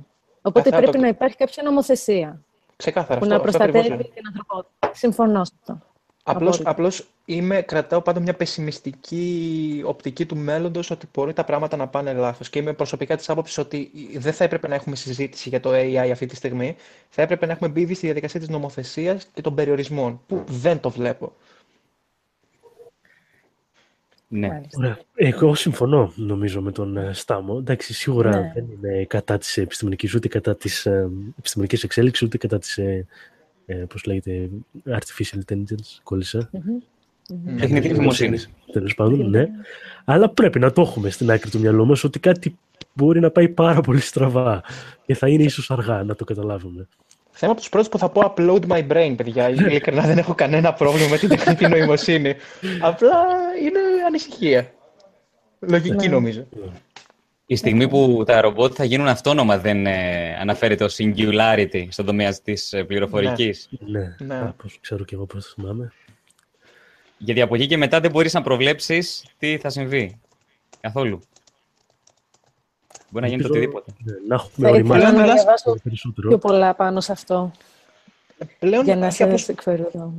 Απλώς Συγγνώμη. πλέον μιλάς για, για, ένα, για ένα... Πρακτικά μιλάς για όν το οποίο έχεις συνειδητότητα, έτσι. Αν μπορούμε να ορίσουμε τι είναι η συνειδητότητα, όταν θα φτάσει στο σημείο να εξομοιωθεί με τον ανθρώπινο, με τον ανθρώπινο εγκέφαλο στο ότι όντως αντιλαμβάνεται την ύπαρξή του, και πάλι λέω χοντρικά έναν ορισμό τον οποίο δεν είναι επίσημος ορισμός για το τι είναι η συνειδητο- συνειδητότητα, Γιατί δεν έχουμε Πλέον- ορισμό, βασικά. δεν έχουμε, δεν έχουμε πλήρη ορισμό. Δεν ξέρω. Έχω μια αμφιβολία ότι θα φτάσουμε σε αυτό το σημείο, στο να έχουμε ένα ρομπότ, Το οποίο όπως ο να έχει άνθρωπος. συνείδηση. Ναι. Ναι, ο- όπως ο άνθρωπος. Δεν πιστεύω ότι αυτό... εντάξει, μπορεί να γίνει. Οκ. Σαφώς δεν είμαι Ναι. στη ρομποτική. Ε, βλέπω ότι η τεχνητή νοημοσύνη σαν εργαλείο όσον αφορά την έρευνα της αστροφυσικής και μπορώ να σου πω πώς μπορεί να με βοηθήσει εμένα στη δουλειά μου ε, και πώς θα μπορούσε να βοηθήσει κάποιον στη βιομηχανία, πιο γρήγορα προϊόντα. Ξέρουμε ότι η τεχνητή νοημοσύνη υπάρχει στην καθημερινότητά μας, στο YouTube, στο πώς κάνουμε τις αγορές, τις προτιμήσεις, όλες τις διαφημίσεις που βγαίνουν. Υπάρχει στην καθημερινότητά μας. Σίγουρα. Αλλά όσον αφορά το να κατασκευάζεις ρομπότ που να σκέφτονται όπως ο άνθρωπος, δεν νομίζω ότι θα φτάσουμε εκεί. Πρώτον, πρέπει να καταλάβουμε πώς, πώς λειτουργεί ο ανθρώπινος εγκέφαλος. Μμμ. Εντελώς να κατανοήσουμε πώς λειτουργεί ο ανθρώπινος εγκέφαλος. Και δεν νομίζω ότι έχουμε φτάσει σε αυτό το σημείο. Για την Οπότε ακρίβεια- δεν με τρομάζει αυτό Ναι. ακόμα. Για την ακρίβεια θα πρέπει να κατανοήσουμε τι ακριβώς είναι η συνειδητότητα, για να πούμε ότι, Ναι. και να το θέσουμε σαν την, την οριακή γραμμή, ας πούμε, ότι από αυτό το σημείο και μετά είσαι ενσυνείδητος οργανισμός, δεν μπορώ να σε αντιμετωπίσω πλέον ως μηχάνημα, αλλά σαν ένα, σαν ένα έλογο on. Και ακόμα δεν είμαστε όντως εκεί, συμφωνώ μαζί σου. Προφανώς. Ναι. Εντάξει, πάντως μεταξύ των ε, επιστημόνων ε, που ασχολούνται με το θέμα, νομίζω ότι είναι περισσότερο θέμα χρόνου. Ναι, και εγώ έτσι, Και όχι έτσι το, αν το θα έχω εκλάβει. Ναι. Έτσι έχω καταλάβει τουλάχιστον και εγώ. Εντάξει, μπορεί και να μην γίνει ποτέ. Έτσι είναι και αυτό μια άποψη. Μμμ. Ε, πάντως, το σίγουρο είναι ότι όσο μελετάμε αυτό, μαθαίνουμε περισσότερα και για το πώς λειτουργεί το μυαλό μας. Ε, για όσους παρακολουθούν αυτή τη στιγμή, δείτε το Westworld.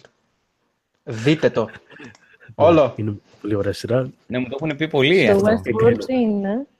Είναι Δεν σειρά το- η οποία πιάνει ακριβώς το θέμα που συζητάμε. Τι γίνεται όταν έχουμε ρομπότ τα οποία έχουν ε, ε, έλο- ε, συνειδη- συνειδητότητα. Και εξετάζει πώς θα φερόμασταν εμείς σαν άνθρωποι απέναντι σε αυτά τα όντα. Σε πραγματικά σενάρια. Είναι πάρα πολύ ωραία σειρά. Πολύ ενδιαφέρον. Ναι, έχει μια δια- ενδιαφέρουσα οπτική των πραγμάτων. Και είναι και ωραίος, και είναι και ωραίος τρόπος να πιάσεις δύσκολα επιστημονικά, φιλοσοφικά ερωτήματα, έτσι. Η pop, η pop επιστημονική κουλτούρα είναι ο καλύτερος τρόπος, όχι μόνο για να απλοποιήσεις ένα θέμα, αλλά και για να, για να μπορέσεις να... Να ευαισθητοποιήσεις κιόλας τον κόσμο. Ναι, πάνω σε αυτό το ναι, θέμα. μπράβο, μπράβο. Θε- Θυμάμαι ένα επεισόδιο που είχα δει παλιά στο Star Trek, το Next Generation. Ε, Μέσα στο Astroplio Enterprise, τέλος πάντων, υπήρχε και ένα ρομπότ, ο Data, για όσους ε, βλέπανε παλιά Star Trek. Ε, και υπήρχε ένα επεισόδιο όπου πρακτικά έρχεται κάποιος από το Starfleet, από τον ε, Αστροστόλο, δεν ξέρω πώς το λέμε στα ελληνικά, και μ, ήθελε να τον κάνει παλιοσίδερα για να τον μελετήσει. Ο Data ήταν ρομπότ. Έτσι, εντελώς ρομπότ. Λοιπόν, και όλο αυτό το επεισόδιο δια- διαπραγματευόταν την ηθική του εάν θα ήταν ε, σωστό να το κάνεις αυτό το πράγμα. Δηλαδή, ένα ρομπότ το οποίο λέει ότι υπάρχει. Μπορείς εσύ να το, να το αποσυνθέσεις, να, το, να κόψεις τα κομμάτια του, να δεις τι γίνεται μέσα στον εγκέφαλό του ή έχει το δικαίωμα να αρνηθεί. Προφανώς ο, ο συγκεκριμένος χαρακτήρας αρνήθηκε να γίνει αυτό. Έγινε μια ολόκληρη δίκη, αυτό ήταν το επεισόδιο, ήταν μια δίκη όπου από τη μία ήταν τα, τα επιχειρήματα υπέρ του ότι είναι ρομπότ, άρα δεν έχει δικαιώματα και από την άλλη ότι είναι μια μορφή με συνείδηση, μια μορφή ζωής με συνείδηση και το αν είναι ρομπότ ή όχι είναι μια λεπτομέρεια που δεν έχει πάρα πολύ σημασία. Και θυμάμαι ένα επιχείρημα που είχε πει ο, ο Captain Picard, ο, ο Patrick Stewart τον έπαιζε, τον ξέρετε τον ηθοποιό σίγουρα Ναι, ναι, εξαιρετικός τοπίος. εξαιρετικός ηθοποιός, ε, είχε πει ότι, λέει, μα και εμείς, λέει, είμαστε μηχανές, απλά είμαστε βιολογικές μηχανές. Είμαστε μηχανές απλά ενός διαφορετικού είδους.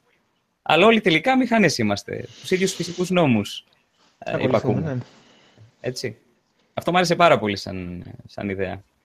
Απλά ο Πολύ εγκέφαλος μακρινά μας όλα είναι, αυτά, βέβαια. απλά ο εγκέφαλος μας είναι Σας ένας υπάρχουν πολύ... πολλά ηθικά ζητήματα που πρέπει να συζητήσουμε και καλό είναι να συζητιούνται αυτά και όχι να το έχουμε σαν επιστημονική φαντασία, γιατί και σε- μπορεί να έρθει, όπως είπατε, πιο γρήγορα από ό,τι περιμένουμε, μπορεί να έρθει και πιο αργά. Και σαφώς όλα αυτά πρέπει να τα συζητάμε και σαν κοινωνία, αλλά και αυτοί που δημιουργούν τέτοιες τεχνολογίες. Βεβαίως. Ναι. ναι. Σωστά. Κυρίως τα Οπότε- άτομα τα οποία έχουν εξειδίκευση οφείλουν να απλοποιούν αυτά τα θέματα, όντως. Οπότε λέτε να, να αργεί η εποχή που θα δούμε να γίνεται μια τεράστια διαδήλωση από ηλεκτρικές σκούπες κόντρα στην εκμετάλλευση από τους ανθρώπους. Προσέξτε πώς φέρεστε στη ρούμπα σας, παιδιά.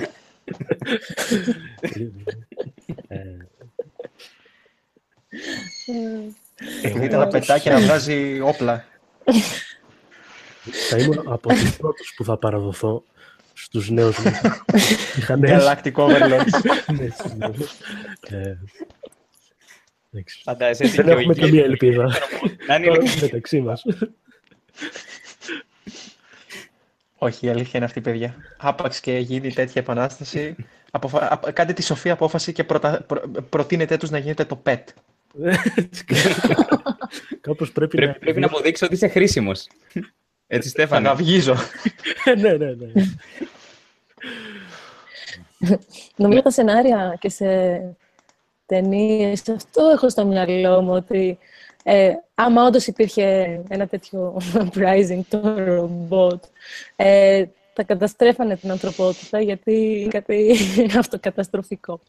Και από Ναι. λογική, αν το σκεφτόντουσαν με λογική, θα βλέπουμε ότι το ανθρώπινο είδος είναι αυτοκαταστροφικό και δεν, Ναι. ίσως δεν αξίζει να Βεβαίως, υπάρχει. ναι, βεβαίως. Αυτό, αυτό έχουν δείξει και σε ταινίες sci-fi. άμα ναι, ναι, ναι. Σωστά. Θα- θα- θα- και, ε, υπάρχουν όμως ταινίες sci-fi οι οποίες το δείχνουν λίγο πιο οπτιμιστικά; Το Star Trek, ας πούμε. Ναι, το Star Trek, στο Star Trek οι, οι μηχανές ε, δουλεύουν προς το όφελος του ανθρώπου και συνυπάρχουν βασικά. Δεν θα έλεγα μόνο προς όφελος του ανθρώπου.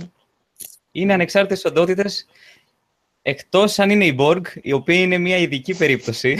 Ναι. Ε, δεν, ξ- δεν ξέρω πώς έχουν ιδέα την η Borg. Ήταν μισή ε, βιολογική, μισή ρομπότ που είχαν σκοπό να κάνουν assimilate, το λέγανε. Πρακτικά σήμαινε να κατατροπώσουν τους πάντες σε όλο το γαλαξία. Αλλά αν εξαιρέσουμε αυτή τη λεπτομέρεια, σε γενικές γραμμές, Τη μικρή, μικρή λεπτομέρεια. μικρή λεπτομέρεια, απλά η ανθρωπότητα πήγε να αφανιστεί από τους Borg. Κατά τα άλλα, οι Ναι. μηχανές είναι Κατά- πάρα πολύ... Ναι, άρα και, εντάξει, και εντάξει, εδώ πέρα είμαστε, είμαστε ίσως λίγο και πιο πεσημιστές. Μπορεί τα πράγματα να πάνε πάρα πολύ καλά, κανείς δεν το ξέρει. Απλά δεν κάνει κακό να είσαι προετοιμασμένος. ναι, ναι. Πάντως από τους πιο μεγάλους πεσημιστές είναι ένας φιλόσοφος, Nick Bostrom λέγεται, που έχει γράψει και ένα βιβλίο πάνω στη τεχνητή νοημοσύνη, το Super Intelligence, νομίζω, αν δεν κάνω λάθος, κάπως έτσι λέγεται. δεν το ξέρω αυτό. Ε, ναι, α, όποιος θέλει να το τσεκάρει, να έχει και ένα, μια ιστοσελίδα, να διαβάσει άρθρο κτλ. Μμμ. Επίσης το Battlestar Galactica, δεν ξέρω ποιο, ε, ποιοι το Όχι, έχετε ναι. δει. Πολύ σκοτεινό. πολύ Και σκοτεινό. εκεί ήταν ένα πάρα πολύ σκοτεινό μέλλον. Μμμ. ε, ότι όλη η ανθρωπότητα επιβίωσε τελικά και ζούσε σε ένα διαστημόπλιο, όχι σε ένα, πρέπει να ήταν περισσότερα διαστημόπλιο στο διάστημα, δεν είχαμε πια πλανήτη, μας είχαν εκτοπίσει κανονικά οι μηχανές. Και δεν τους έφτανε αυτό, μας κυνηγούσαν κι άλλο για να τους ναι, ναι, αφανίσουν να εντελώς τους τους ανθρώπους. αφανίσουν μέχρι και τον τελευταίο άνθρωπο. Ε, Είναι σαν να βγει η κατσαρίδα από το σπίτι σου και να συνεχίσει να την κυνηγάς στον δρόμο μετά. Να σε στείλει. Από ένα σημείο και μετά έχει ψύχωση. Για να μην αναπαραχθεί, ξέρεις, και ξαναμπεί στη σπίτι σου. Παιδιά, το μόνο που θα επιβιώσει είναι ένα. Όχι οι κατσαρίδες. Τα βραδύπορα. Ήθελα, ή- ή- βραδύπορα. ήθελα, ήθελα, να, σου- ήθελα να σας στείλω το άρθρο, αλλά το ξέχασα. Παιδιά δεν καταλαβαίνουν τίποτα αυτά τα ζωήφια. Τίποτα. Μπορούν να Τι επιβιώσουν. είναι Βγήκε... αυτά; Το βραδύπορο είναι ένας μικροοργανισμός, ο οποίος λέγεται, λέγεται και water bear, ε, ο οποίος πρακτικά μπορεί να επιβιώσει στα πάντα. Ακόμα και σε γάμα, κτη- σε γάμα κτηνοβολία. Σε υψηλά ποσοστά γάμα κτηνοβολίας. Και βγήκε πρόσφατα μια έρευνα στο Nature που έλεγε ότι άμα γίνει κάποια μεγάλη πλανητική καταστροφή, τα μόνα, ε, τα μόνα ζωήφια τα οποία θα μπορέσουν να επιβιώσουν είναι το βραδύπορο. Πρόσφατα ήξεραν ότι επιβιώνει μόνο σε ακραίες θερμοκρασίες, σε ακραίο ψύχος, μπορούσε να επιβιώσει στο κενό του διαστήματος, αλλά πρόσφατα ανακαλύψαν ότι επιβιώνει και έντονη ακτινοβολία. Ναι. Ε, Το πιο εντυπωσιακό με τα βραδύπορα, που εμέ- εμένα δηλαδή με είχε εντυπωσιάσει πάρα πολύ, είναι ότι μπορούν να μπουν σε μια ε, κατάσταση που είναι σαν να είναι Ναι. πεθαμένα και μετά κάποια στιγμή μπορούν να ξανάρθουν στη ζωή. Δηλαδή μπαίνουν σε pause. Άμα οι συνθήκες δεν είναι καλές, δηλαδή ε, άμα υπάρχει μεγάλη ακτινοβολία ή πολύ χαμηλή πίεση κτλ. Μπαίνουν σε ένα pause, σταματάνε λιγάκι να, να ζουν κανονικά και μετά κάποια στιγμή ξανάρχονται στη ζωή. Φοβερό πράγμα. Φοβερό. Την πατήσαμε. Παιδιά, Ναι, αυτό που λένε ότι μόνο οι κατσαρίδες θα επιβιώσουν από μια πυρηνική έκρηξη, από ένα Όχι, είναι πυρηνικό ψέμα. πόλεμο. Εντάξει, κατά μία έννοια ισχύει. Νομίζω ότι έχουν πάρα πολύ μεγάλη αντοχή και οι κατσαρίδες στη ραδιενέργεια. Αλλά ναι, ο πιο ανθεκτικός οργανισμός που γνωρίζουμε είναι τα βραδύπορα. Να θέσω ένα θέμα τελείως άσχετο με αυτά που λέμε. Έτσι, παίρνοντας αφορμή και από κάποια σχόλια που είδα νωρίτερα, Ναι. είναι Ε, κρυός. που είχαν έτσι λιγάκι σεξιστικό χαρακτήρα, θα έλεγα. Ε, Ελένη, για πες, πώς είναι να είσαι γυναίκα επιστήμονας σε μια κοινότητα που κατά πλειοψηφία είναι άντρες; Oh, good. Ω, Ναι, αυτό είναι μια άνοιξες ερώτηση που ήθελα. Το κουτί της Πανδώρας. Πραγματικά με ενδιαφέρει πάρα πολύ και νομίζω και τον κόσμο που μας ακούει. Ναι.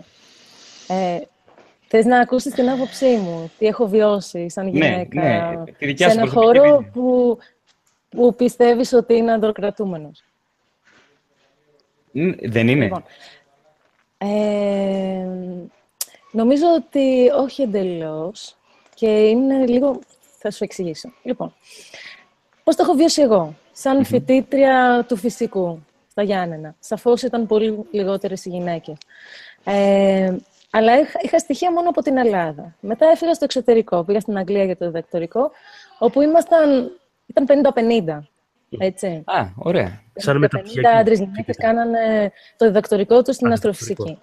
Ε, Και όσο ανεβαίνει σε επίπεδα, βλέπεις ότι όλο και λιγότερες γυναίκες παραμένουν στον ακαδημαϊκό χώρο και συνεχίζουν την έρευνα. Και εκεί αρχίζει να αναρωτιέσαι, γιατί συμβαίνει αυτό, Γιατί υπάρχει κάποιο συμβαίνει, ναι. πρόβλημα, δεν τις ενδιαφέρει τόσο πολύ, είναι αυτό που σκέφτονται οι περισσότεροι, ή ότι δεν είναι τόσο καλές, γι' αυτό φεύγουν και ας αφήσουν τους άντρες να κάνουν ε, αυτό που ξέρουν ε, πολύ καλά. Δεν είναι έτσι ακριβώς τα πράγματα. Ε, Άλλο πράγμα. είναι πολύπλοκο το φαινόμενο στο ότι γιατί δεν επιλέγουν οι γυναίκες να πάνε στις θετικές επιστήμες. Ένα είναι αυτό το ερώτημα. Και αρχίζει από το πώς μεγαλώνουμε τα παιδιά μας και το πώς είναι η κοινωνία μας. Δηλαδή, αρχίζει από τη μικρή κοινωνία που είναι το σπίτι και κατ' επέκταση τη μεγαλύτερη. Και το άλλο πρόβλημα είναι γιατί οι γυναίκες δεν βρίσκονται στα πιο υψηλά επίπεδα μιας καριέρας, ε, είτε ακαδημαϊκής, είτε στον εργασιακό χώρο, στο industry κτλ. Και αυτό έχει να κάνει με το πώς αντιμετωπίζεται η γυναίκα από, τον υπόλοιπο, από τους υπόλοιπους συναδέλφους ε, και ότι δεν υπάρχουν επιλογές για αυτήν όταν αποφασίσει να κάνει οικογένεια. Και αυτό είναι πάρα πολύ σημαντικό, γιατί δεν υπάρχουν υποδομές να τη στηρίξουν στο χρόνο που θα πρέπει να αφιερώσει στην οικογένειά της. Ε, άμα πρέπει να αλλάξει χώρα, ας πούμε, άμα κάνεις ακαδημαϊκή καριέρα, πρέπει... Απαιτεί αυτό, ότι δεν υπάρχουν μόνιμες θέσεις, να αλλάξεις χώρα κάθε δύο-τρία χρόνια. Αυτό είναι μια πάρα πολύ δύσκολη απόφαση να την πάρεις, να το κάνεις για, ξέρω εγώ, δέκα χρόνια. Οπότε, τα βάζουν όλα αυτά κάτω, ε, βλέπουν πώς είναι οι συνθήκες και υπάρχουν και άλλα πολλά διάφορα μέσα στον εργασιακό χώρο που τους κάνουν να φεύγουν και αποφασίζουν να φύγουν. Τα άλλα πράγματα Δηλαδή. που κάνουν μια γυναίκα να φύγει από τον εργασιακό χώρο στην Ακαδημία είναι ότι ε, ίσως δεν εκτιμάται, όχι ίσως, είναι, είναι στάνταρ αυτό, δεν εκτιμάται ως ένας άντρας. Δηλαδή, έχουν, έχουν βγει έρευνες που λένε ότι ένα paper, άμα έχει γυναικείο όνομα, μια δημοσίευση, Ναι. ε, έχει πολύ λιγότερα citations, ε, ε, να το έχουν χρησιμοποιήσει σε άλλες δημοσιεύσεις, από ότι αν έχει όνο- όνομα αντρικό, σαν τον Σοβαρά. πρώτο. Μιλάμε τώρα για Ε, οποιαδήποτε ναι. επιστήμη. Ε, μιλάμε για τις θετικές επιστήμες και αυτό το Τις ξέρω για την θετικές. αστροφυσική. Ναι. Μάλιστα. Ε, σου λέω για, για τις δικές μου εμπειρίες. Καλά, Έχω σίγουρα για διαβάσει τις δικές σου. άρθρα που, ε, που έχουν να κάνουν με βιολογία, που βλέπεις εκεί πολύ μεγαλύτερα, με ψυχολογία, που ε, βλέπεις μεγαλύτερα ποσοστά γυναικών εκεί και φαίνεται ότι τίνουν προς αυτές τις κατευθύνσεις, αλλά εγώ πιστεύω ότι όλο αυτό είναι λίγο φτιαχτό από την κοινωνία μας. Κατευθύνουμε εμείς τα παιδιά από μικρά στο πώς θα θέλαμε να μεγαλώσουν και το τι θα θέλαμε να είναι. Όταν λέμε σε ένα κοριτσάκι, ε, ας αυτό το παιχνιδάκι δεν είναι για σένα, πάρε μια κούκλα. Το τι είναι αγορίστικο, το τι είναι κοριτσίστικο. Και υπάρχουν έρευνες, πάλι μιλάω για έρευνες, γιατί υπάρχουν έρευνες που δείχνουν ότι κοριτσάκια 6 ετών δεν έχουν εμπιστοσύνη στον εαυτό τους για τις ικανότητές τους, ε, δεν έχουν εμπιστοσύνη σε άλλες γυναίκες για τις ικανότητές τους και πιστεύουν ότι οι άντρες είναι ικανοί στο να φέρουν εις πέρας κάτι, κάτι μηχανικό, ε, να φτιάξουν οτιδήποτε ή να είναι ε, μ, ε, leaders, να είναι ο αρχηγός μιας ομάδας. Όταν αυτό το βάλεις στο κεφάλι ενός μικρού παιδιού από τόσο μικρό, και από δική μου εμπειρία το έχω δει, ε, τότε είναι πάρα πολύ λογικό να βλέπεις αυτό το διχασμό και την προτίμηση. Πιστεύω ότι όλο αυτό είναι φτιαχτό. Και για να το αλλάξουμε πρέπει να αλλάξουμε τον τρόπο που μεγαλώνουμε τα παιδιά μας. Να σταματήσουμε να μειώνουμε και τις γυναίκες και τα κοριτσάκια μέσα στην οικογένεια και κατ' επέκταση στην κοινωνία. Και να τα αφήσουμε επιτέλους να κάνουν αυτό που μπορούν και αυτό που θέλουν. Δεν υπάρχουν έρευνες που δείχνουν ότι ένας άντρας είναι καλύτερος από μια γυναίκα στα μαθηματικά.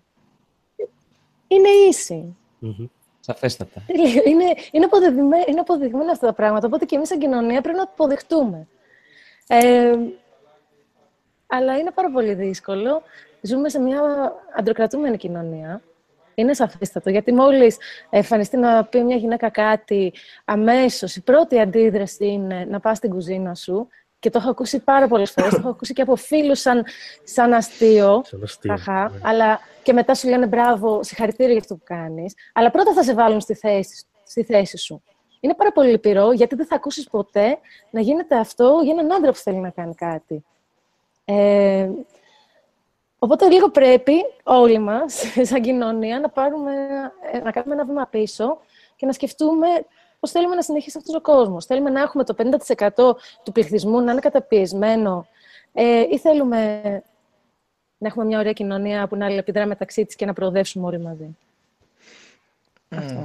Συμφωνώ απόλυτα. Εγώ δεν Ωραία, έχω, δεν έχω να ναι. προσθέσω ούτε Ναι, ένα ναι. και. Συμφωνούμε. Ε, Ε, πα- Ε, πάντως, επίσης, να σας πω, συγγνώμη, μην, Ναι. πριν ε, τελειώσω την, το μονόλογο, ε, ότι και σαν άνθρωπο, σαν, σαν μια γυναίκα στην αστροφυσική, ε, έχω βιώσει πάρα πολλές φορές και το σεξισμό και bullying.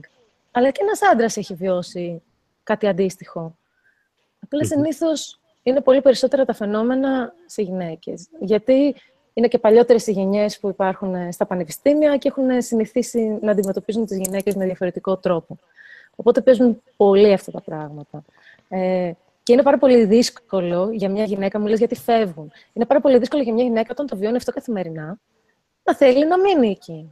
μμμ. Είναι πάρα πολύ δύσκολο. Δεν θέλεις ούτε. Θες να πηγαίνεις κάπου που να κάνεις τη δουλειά σου ευχάριστα και να, να μην Και να σε βιώνεις εκτιμάνε όλο αυτό πάντα για το τη δουλειά που φόρτο. Να κάνεις. σε εκτιμάνε προφανώς. Νομίζω Να μπορείς να ανθρώπινο είναι. μιλήσεις. Ναι, Ναι, να πας σε ένα meeting και να μην σε διακόπτει ο άλλος και να λέει ακριβώς αυτό που έλεγες εσύ. ναι. Ξέρεις πόσες φορές μου έχει συμβεί, σου μιλάω για προσωπικές εμπειρίες. Να είμαστε σε meeting, να λέω μια ιδέα, να με διακόπτει κάποιος και να λέει ακριβώς το ίδιο πράγμα με εμένα. Και να παίρνει λέω, την επιβράβευση. Αυτό λέω. αυτός, έτσι. ναι, προφανώς. Ναι. Όχι μόνο την επιβράβευση, να μπαίνει και σε, και σε project και να προωθείτε. Ναι. Αυτό το πράγμα είναι πάρα πολύ άσχημο όταν συμβαίνει, αλλά συμβαίνει. Ή ότι άμα αποφασίσεις να κάνεις οικογένεια, ε, στο, ο- ότι η γυναίκα θεωρείται σαν πρόβλημα άμα έχει οικογένεια, ενώ ο άντρας θεωρείται καταξιωμένος. Ναι. Αυτό δεν, δεν έχει- θα βγει από το κεφάλι των ανθρώπων αν δεν εκπαιδεύσουμε τη νέα γενιά να σκέφτεται διαφορετικά. Αν διαιωνίζουμε τον τρόπο με τον οποίο μεγαλώνουμε τα παιδιά, έτσι όπως τα μεγαλώνουμε τώρα, δεν θα αλλάξει. Και σαφώς πρέπει να κάνουμε υποδομές μέσα στους εργασιακούς χώρους και στην ακαδημία και στο industry, ώστε να μπορέσουν να υποστηρίξουν το θεσμό της οικογένειας. Οι άνθρωποι θέλουν να κάνουν οικογένειες, άντρες ή γυναίκα ανεξάρτητα.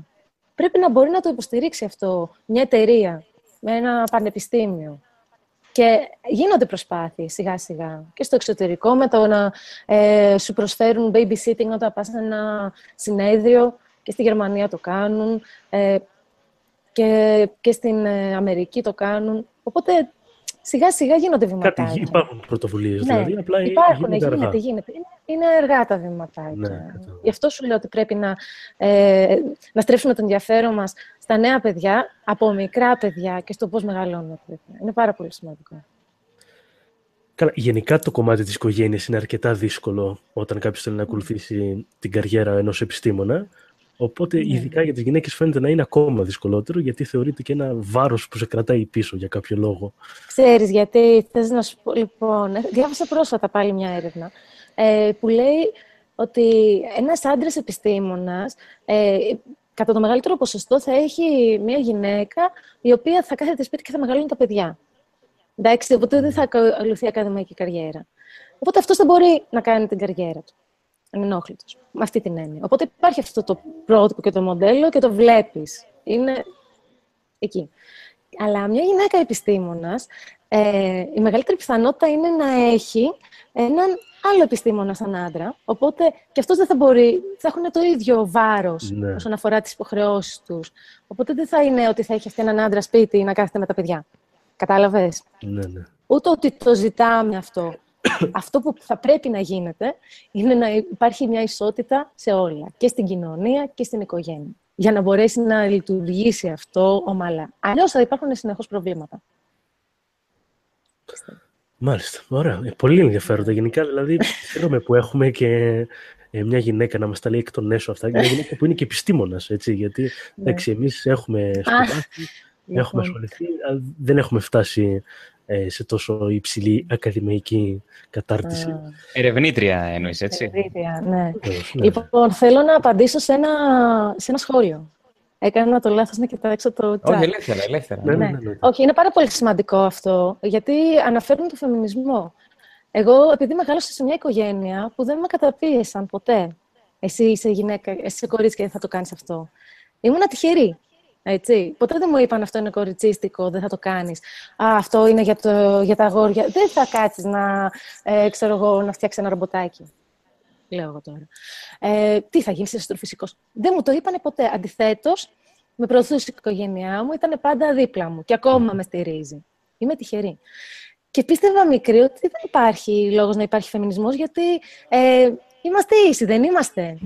Και μετά βγαίνει στην κοινωνία και έχεις αυτά τα βιώματα. Ε, σαν πλέον μια γυναίκα σε έναν εργασιακό χώρο, ε, μόνη σου, χωρίς να έχεις την οικογένειά σου να σε προστατεύει. Και βλέπεις ότι, όχι, δεν είναι έτσι, δεν είμαστε ίσοι. Αυτά που βιώνω εγώ σαν γυναίκα δεν τα βιώνει ο άλλος που έχουμε το ίδιο ακριβώς CV, την ίδια εμπειρία, τις ίδιες ικανότητες, ας πούμε. Γιατί εγώ να το βιώνω μόνο και μόνο επειδή είμαι γυναίκα; Οπότε δεν νομίζω ότι είμαστε ίσοι. Και άμα, επειδή έχω μιλήσει με πάρα πολλές γυναίκες επιστήμονες και, και, και, βλέπω τι γίνεται και στην Αμερική αυτή την περίοδο και τον τελευταίο χρόνο, δεν είναι ίσε οι γυναίκες με τους άντρες στον τρόπο που αντιμετωπίζονται. Δεν είναι στο μυαλό μας όλο αυτό. Είναι βίωμα. Απλά πρέπει να το κατανοήσουν και οι υπόλοιποι και να μην μας λένε Α, ο φεμινισμός έχει τελειώσει. Δεν είναι θέμα φεμινισμού. Είναι θέμα ότι δεν υπάρχει ισότητα. Είναι ο, ο τρόπος που αντιμετωπίζονται οι γυναίκες είναι ακόμα απαράδεκτος. Έτσι το βιώνουμε και μιλάμε.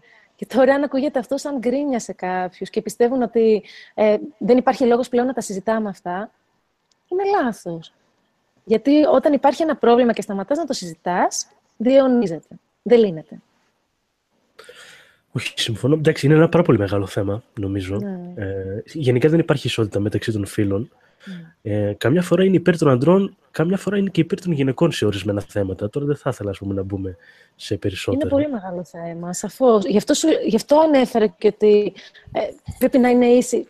Και ένας άντρας μπορεί να δεχτεί ε, σεξιστικά σχόλια σε ένα εργασιακό περιβάλλον ναι. από γυναίκες. Ναι. Συμβαίνουν και αυτά. Η bullying, η, όλα ναι, αυτά. Ναι, ναι, Σαφώς συμβαίνουν και στα δύο φύλλα. Αλλά μου ζήτησες την, την εμπειρία μου. Όχι, εννοείται. και αν μιλάμε για την Ελλάδα, πάντως, παιδιά, νομίζω ότι ξεκάθαρα είναι, ε, πώς να το πω, ζυγός γέρνης βάρος των γυναικών. Δηλαδή, μην έχουμε αυταπάτες. Ε, να σας δώσω ένα παράδειγμα. Εξαρτάται ε... για ποιο θέμα μιλάμε, Παύλο, εγώ νομίζω. Δηλαδή, όταν μιλάμε για τις θετικές επιστήμες, σίγουρα. Για τις θετικές επιστήμες και το πόσο πολύ είναι εύκολο μια γυναίκα να πάει προς τις θετικές επιστήμες. Ναι. Ε, σκεφτείτε, ρε παιδιά, σε αυτή την κοινωνία, ποιο είναι το κύριο κοπλιμέντο που θα κάνουμε σε έναν άντρα και ποιο είναι το κύριο κοπλιμέντο που θα κάνουμε σε μια γυναίκα. Ναι. Ε, δηλαδή, πόσο συχνά θα ακούσεις ότι φοβερή γυναίκα είναι πάρα πολύ έξυπνη. Ενώ ε, το αντίστοιχο για τον άντρα θα το ακούσεις ως βασικό προτέρημα την, την ευφία. Στη, στη γυναίκα, καμιά φορά αυτό θεωρείται λίγο δευτερεύον. Δηλαδή, το πρώτο είναι να είσαι, να είσαι εμφανισιακά ε, καλή πάμε σε anecdotal evidence σε αυτή την να σου πω κάτι που μου συνέβη. Από προσωπικές εμπειρίες μιλάμε. Από, ε, στα ναι. με την προσωπική μας γνώμη. Δεν είναι ότι. Ναι, ναι, ναι, ναι, ναι. Σου λέω, όχι, σου λέω ότι προφανώς ο κάθε άνθρωπος έχει διαφορετική εμπειρία. Για παράδειγμα, έχω, δεν έχω μιλήσει ακόμα γιατί η δική μου εμπειρία στο όλο θέμα είναι πάρα πολύ διαφορετική. Το τμήμα στο οποίο βρισκόμουν, για παράδειγμα, ήταν κατά κύριο λόγο γυναίκες. Οι περισσότερες καθηγητρίε μου ήταν γυναίκες. Εξαιρετικές επιστήμονες, πολύ ενδιαφέροντα άτομα και το το πιο βασικό ήταν ότι ήταν και πολύ προσιτοί σαν άνθρωποι, κυρίως. Αλλά ναι, προφανώς κάθε άνθρωπος έχει διαφορετική εμπειρία. Είμαι για, για το θέμα, πριν που μιλήσαμε για το θέμα του φεμινισμού, συμφωνώ ότι ακόμα αποτελεί ένα κίνημα το οποίο χρειάζεται σε πολύ μεγάλο βαθμό σε χώρες που υπάρχει σοβαρό πρόβλημα με τα δικαιώματα των γυναικών. Ανατολικές χώρες, για παράδειγμα. Κάποιες χώρες όπως η Ελλάδα έχουν ακόμα όντως αναχρονιστικές απόψεις όσον αφορά την θέση των γυναικών στην κοινωνία. Δεν θα διαφωνήσω αυτό προφανώς. Αλλά σε χώρες οι οποίες είναι λίγο προς τον δυτικό πολιτισμό, τα πράγματα ε, δεν, δεν θεωρώ ότι είναι τόσο τραγικά. Ίσως να κάνω και λάθος. Κρατώ αυτή την, επι, την επιφύλαξη. Ε, αλλά σε, επαναλάβω ότι σε δυτικές χώρες νομίζω ότι πάει λίγο case by case basis. Πρώτον, για τι θέμα μιλάμε ας πούμε, μιλάμε για το θέμα της ε, κακοποίησης γυναικών, μιλάμε για τη θέση τους στην ακαδημαϊκή κοινότητα, για τι θέμα μιλάμε; Για ε, εκδικάσεις περί, ε, υποθέσεων περί ναι, ναι είναι, είναι, πάρα πολλά τα θέματα, το είπες και ο Στέφαν. Αυτό, ναι. αυτό. Αλλά ότι, ότι υπάρχουν αναχρονιστικές ιδέες ακόμα και στην Ελλάδα, προφανώς και υπάρχουν. Δεν το, δεν το ανέρει ακόμα, δεν το ανέρει κανένας αυτό, δεν το ακυρώνει, συγγνώμη, κανένας αυτό. Απλά δεν νομίζω ότι είναι τόσο τραγικό, τραγική κατάσταση. Επαναλαμβάνω, μπορεί να κάνω και λάθος. Θα διαφωνήσω. Ε, γιατί το, βλέπω, το βιώνω τελείως διαφορετικά. Το βιώνω από μια πλευρά... Έχω ζήσει και στην Ελλάδα σαν ερευνήτρια, τρία χρόνια, τρεις χρόνια στο Ηράκλειο Κρήτης, μια πολύ συντηρητική κοινωνία και ζω και στο εξωτερικό αυτή τη στιγμή στη Γερμανία, που θεωρείται μια λίγο πιο προοδευτική, αλλά και αυτή είναι πάρα πολύ συντηρητική κοινωνία. Συγγνώμη, σε έχασα λίγο. Ε, Μπορείς να επαναλάβεις λίγο το τελευταίο κομμάτι; Ναι, γιατί, γιατί τώρα τα, δύο, τα τελευταία δυόμιση χρόνια ζω στη Γερμανία, που mm. ας πούμε ότι είναι διαφορετική, αλλά και αυτή είναι συντηρητική κοινωνία. Μπορεί να είναι δυτικές κοινωνίες, αλλά είναι συντηρητικές. Και ο, ο, ο τρόπος στον οποίο αντιμετωπίζουν τις γυναίκες ε, ακόμα δεν είναι αυτός που που θεωρεί τις γυναίκες ίσες με τους άντρες. Δυστυχώς. Δεν είναι τα πράγματα τόσο απλά και δεν έχουμε προοδεύσει τόσο πολύ όσο νομίζουμε. OK. Okay. Για, το, για το θέμα της Ακαδημίας συγκεκριμένα, επειδή δεν έχω, δεν είμαι, δεν έχω μπει ακόμα στη διαδικασία mm. να, να ψάξω για θέση σε ένα ερευνητικό πρόγραμμα σαν διδακτορικός ή να, ή να ψάξω για θέση εργασίας, μπορεί τα πράγματα να λειτουργούν πολύ διαφορετικά. Διατηρώ επιφύλαξη λόγω άγνοιας. Απλώς αυτό που θέλω να πω είναι ότι ο κάθε άνθρωπος έχει διαφορετική εμπειρία. Η, η όλη εικόνα που έλαβα από τη συζήτηση είναι πολύ διαφορετική από αυτό που έχω βιώσει εγώ. Αλλά αυτό είναι και το θέμα, ότι πρόκειται για προσωπική, προσωπική εμπειρία. Ναι. Μα γι' αυτό πρέπει να τα συζητάμε. Αυτό θέλω συμφωνώ, να πω. Συμφωνώ, ότι ναι. άμα τα μηδενίζουμε και λέμε ότι δεν υπάρχει θέμα συζήτησης πλέον γιατί έχουν, έχουν ληφθεί, τότε αφήνεις ένα κομμάτι του πληθυσμού ε, το οποίο βιώνει καθημερινά αυτό το πρόβλημα χωρίς να το λύσεις. Οπότε η συζήτηση πρέπει να συνεχίζεται και να βρίσκουμε τρόπους να, να κάνουμε καλύτερες τις συνθήκες και για τον εργασιακό χώρο και για τη ζωή όλων των ανθρώπων σε μια κοινωνία και των ανδρών και των γυναικών, εισάξια. Συμφωνώ, φυσικά. Αυτό, αυτό θέλω και όχι να, να δώσουμε περισσότερο βάρος στις γυναίκες επειδή είναι γυναίκες. Δεν, δεν ζητάει κανένας αυτό να είμαστε εισάξιοι. Αυτό, αυτό είναι το ζήτημα. Ε, ναι, ρε παιδιά, αλλά μισό λεπτό ε, να, να πω λίγο κάτι. Γιατί ναι. καλό είναι να τηρούμε ίσε αποστάσεις. Αλλά δεν πρέπει να ξεχνάμε ότι επί χιλιετίες η γυναίκα θεωρείται ο πολίτης δεύτερης κατηγορίας, εάν καν ε, θεωρείται ο πολίτης. Άνθρωπος. Έτσι, ε, εάν την θεωρούσαμε πολίτη, έτσι. Ε, ναι. Επομένως, θεωρούμε δηλαδή ότι ξαφνικά το ξεπεράσαμε όλο αυτό και δεν έχει αφήσει κανένα κατάλοιπο. Εγώ θα πω ένα ακόμα στοιχείο που θα θεωρώ σημαντικό και θα ρίξει λίγο λάδι στη φωτιά και το ξερω Ε, αυτή τη στιγμή η, η, επικρατούσα, τη λένε, η πιο συνηθισμένη θρησκεία στην, στην Ελλάδα, λέει ξεκάθαρα ότι η γυναίκα είναι κατώτερη από τον άντρα. Το λέει όσο πιο ξεκάθαρα μπορεί να το πει ποτέ ένα σύγγραμμα. Ο Απόστολος Παύλος το λέει ξεκάθαρα ότι η γυναίκα οφείλει να απαικούσει τον άντρα γιατί είναι δευτερεύουσα σημασίας ναι. σε σχέση με τον άντρα. Και αυτό είναι η βασική παράδοση η οποία είναι, ε, υπάρχει εγγενώς μέσα σε αυτόν τον τόπο. Υπάρχει αυτή η χριστιανική παράδοση. Θεωρείτε ότι το έχουμε ξεπεράσει, ότι έχουμε, το έχουμε αφήσει πίσω και έχουμε φτάσει στην, στην ισότητα ως προς αυτό; Έφυγε από πάνω μας. Κάθε άλλο όσον αφορά τη θρησκευτική παράμετρο. Το γεγονός ότι, ότι υπάρχουν άτομα τα οποία πιστεύουν όντως ότι η γυναίκα είναι όχι απλώς πολίτης δεύτερης κατηγορίας, γιατί εκεί πέρα περνάμε σε νομικό ζήτημα, ότι είναι κατώτερη βιολογικά. Υπάρχουν είναι άνθρωπος δεύτερης κατηγορίας ότι έχει βιολογικές ανεπάρκειες, παιδιά. Υπάρχουν, παιδιά που το, υπάρχουν άτομα τα οποία το πιστεύουν αυτό, προφανώς. Και, και ένα μεγάλο μέρος αυτών των ανθρώπων στηρίζεται σε ιερά κείμενα. Όχι μόνο στο χριστιανισμό και, στον, και στο Ισλάμ. Εννοείται, προφανώς. Αλλά αυτό που λέω είναι ότι δεν βρισκόμαστε στην κατάσταση που βρισκόμαστε το 1500 ή στο 1600. Ότι η κατάσταση έχει βελτιωθεί. Όχι τέλεια, προφανώς. Και... Συγγνώμη, ναι. Ε, σε διακόπτω και συγγνώμη, αλλά πιστεύω ότι άμα σταματήσουμε να τα συζητάμε και να συζητάμε αυτό το πρόβλημα, θα γυρίσουμε πίσω. Όχι. Και ε... βρισκόμαστε σε μια καμπή στο ότι εγώ το βλέπω, το βιώνω. Ε... Και έχω αυτή, αυτό το βίωμα, ότι τα παιδιά, τα νέα παιδιά, γυρνάνε σιγά-σιγά προς τα πίσω. Οπότε ναι. είναι πολύ... Ε, είναι τη στιγμή τώρα να συζητήσουμε ξανά αυτά τα θέματα και να μην σταματάμε να τα συζητάμε. Δεν είχε λυθεί το ζήτημα. Μπορεί να είμαστε καλύτερα από ό,τι ήμασταν 100 χρόνια πριν, αλλά άμα σταματήσουμε να το συζητάμε και να βρίσκουμε τρόπους να κάνουμε καλύτερη τη ζωή όλων των ανθρώπων, τότε θα γυρίσουμε πίσω. Συμφωνώ απόλυτα και όσον αφορά το κομμάτι των νέων ανθρώπων, δυστυχώς υπάρχουν και φαινόμενα στο, στην πλατφόρμα την οποία μοιραζόμαστε και οι τρεις στο YouTube, τα οποία έχουν έντονα επίπεδα Δεν διαφωνώ προς αυτό. Ούτε διαφωνώ ότι ο διάλογος πρέπει να συνεχιστεί. Προφανώς και πρέπει. Δεν είμαι υπέρ της κατάργησης του διαλόγου σε κανένα θέμα. Το ακριβώς αντίθετο. Περισσότερος διάλογος, περισσότερα επιχειρήματα, καλύτερο αποτέλεσμα. Απλώς είμαι υπέρ της λίγο πιο αν- μ, αποστασιοποιημένης αποτύπωσης της πραγματικότητας. Γιατί ίσως το γεγονός ότι είμαστε μέσα σε μια κατάσταση μας κάνει να το βλέπουμε πιο συναισθηματικά, μπορεί, μπορεί και όχι.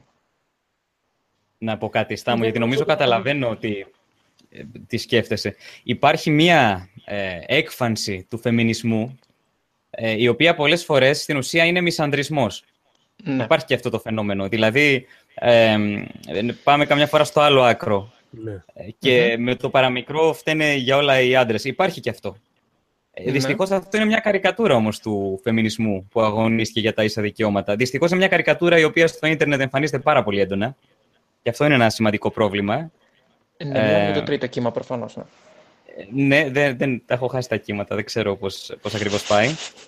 αλλά, αλλά είναι κρίμα να, να σκεφτόμαστε ίσα δικαιώματα και να έρχονται στο μυαλό μας αυτές οι πο- πολλές φορές υπερβολικές και ακραίες ε, απόψεις που εκφράζονται από κάποιες γυναίκες ε, σε σχέση με αυτό το, το ζήτημα.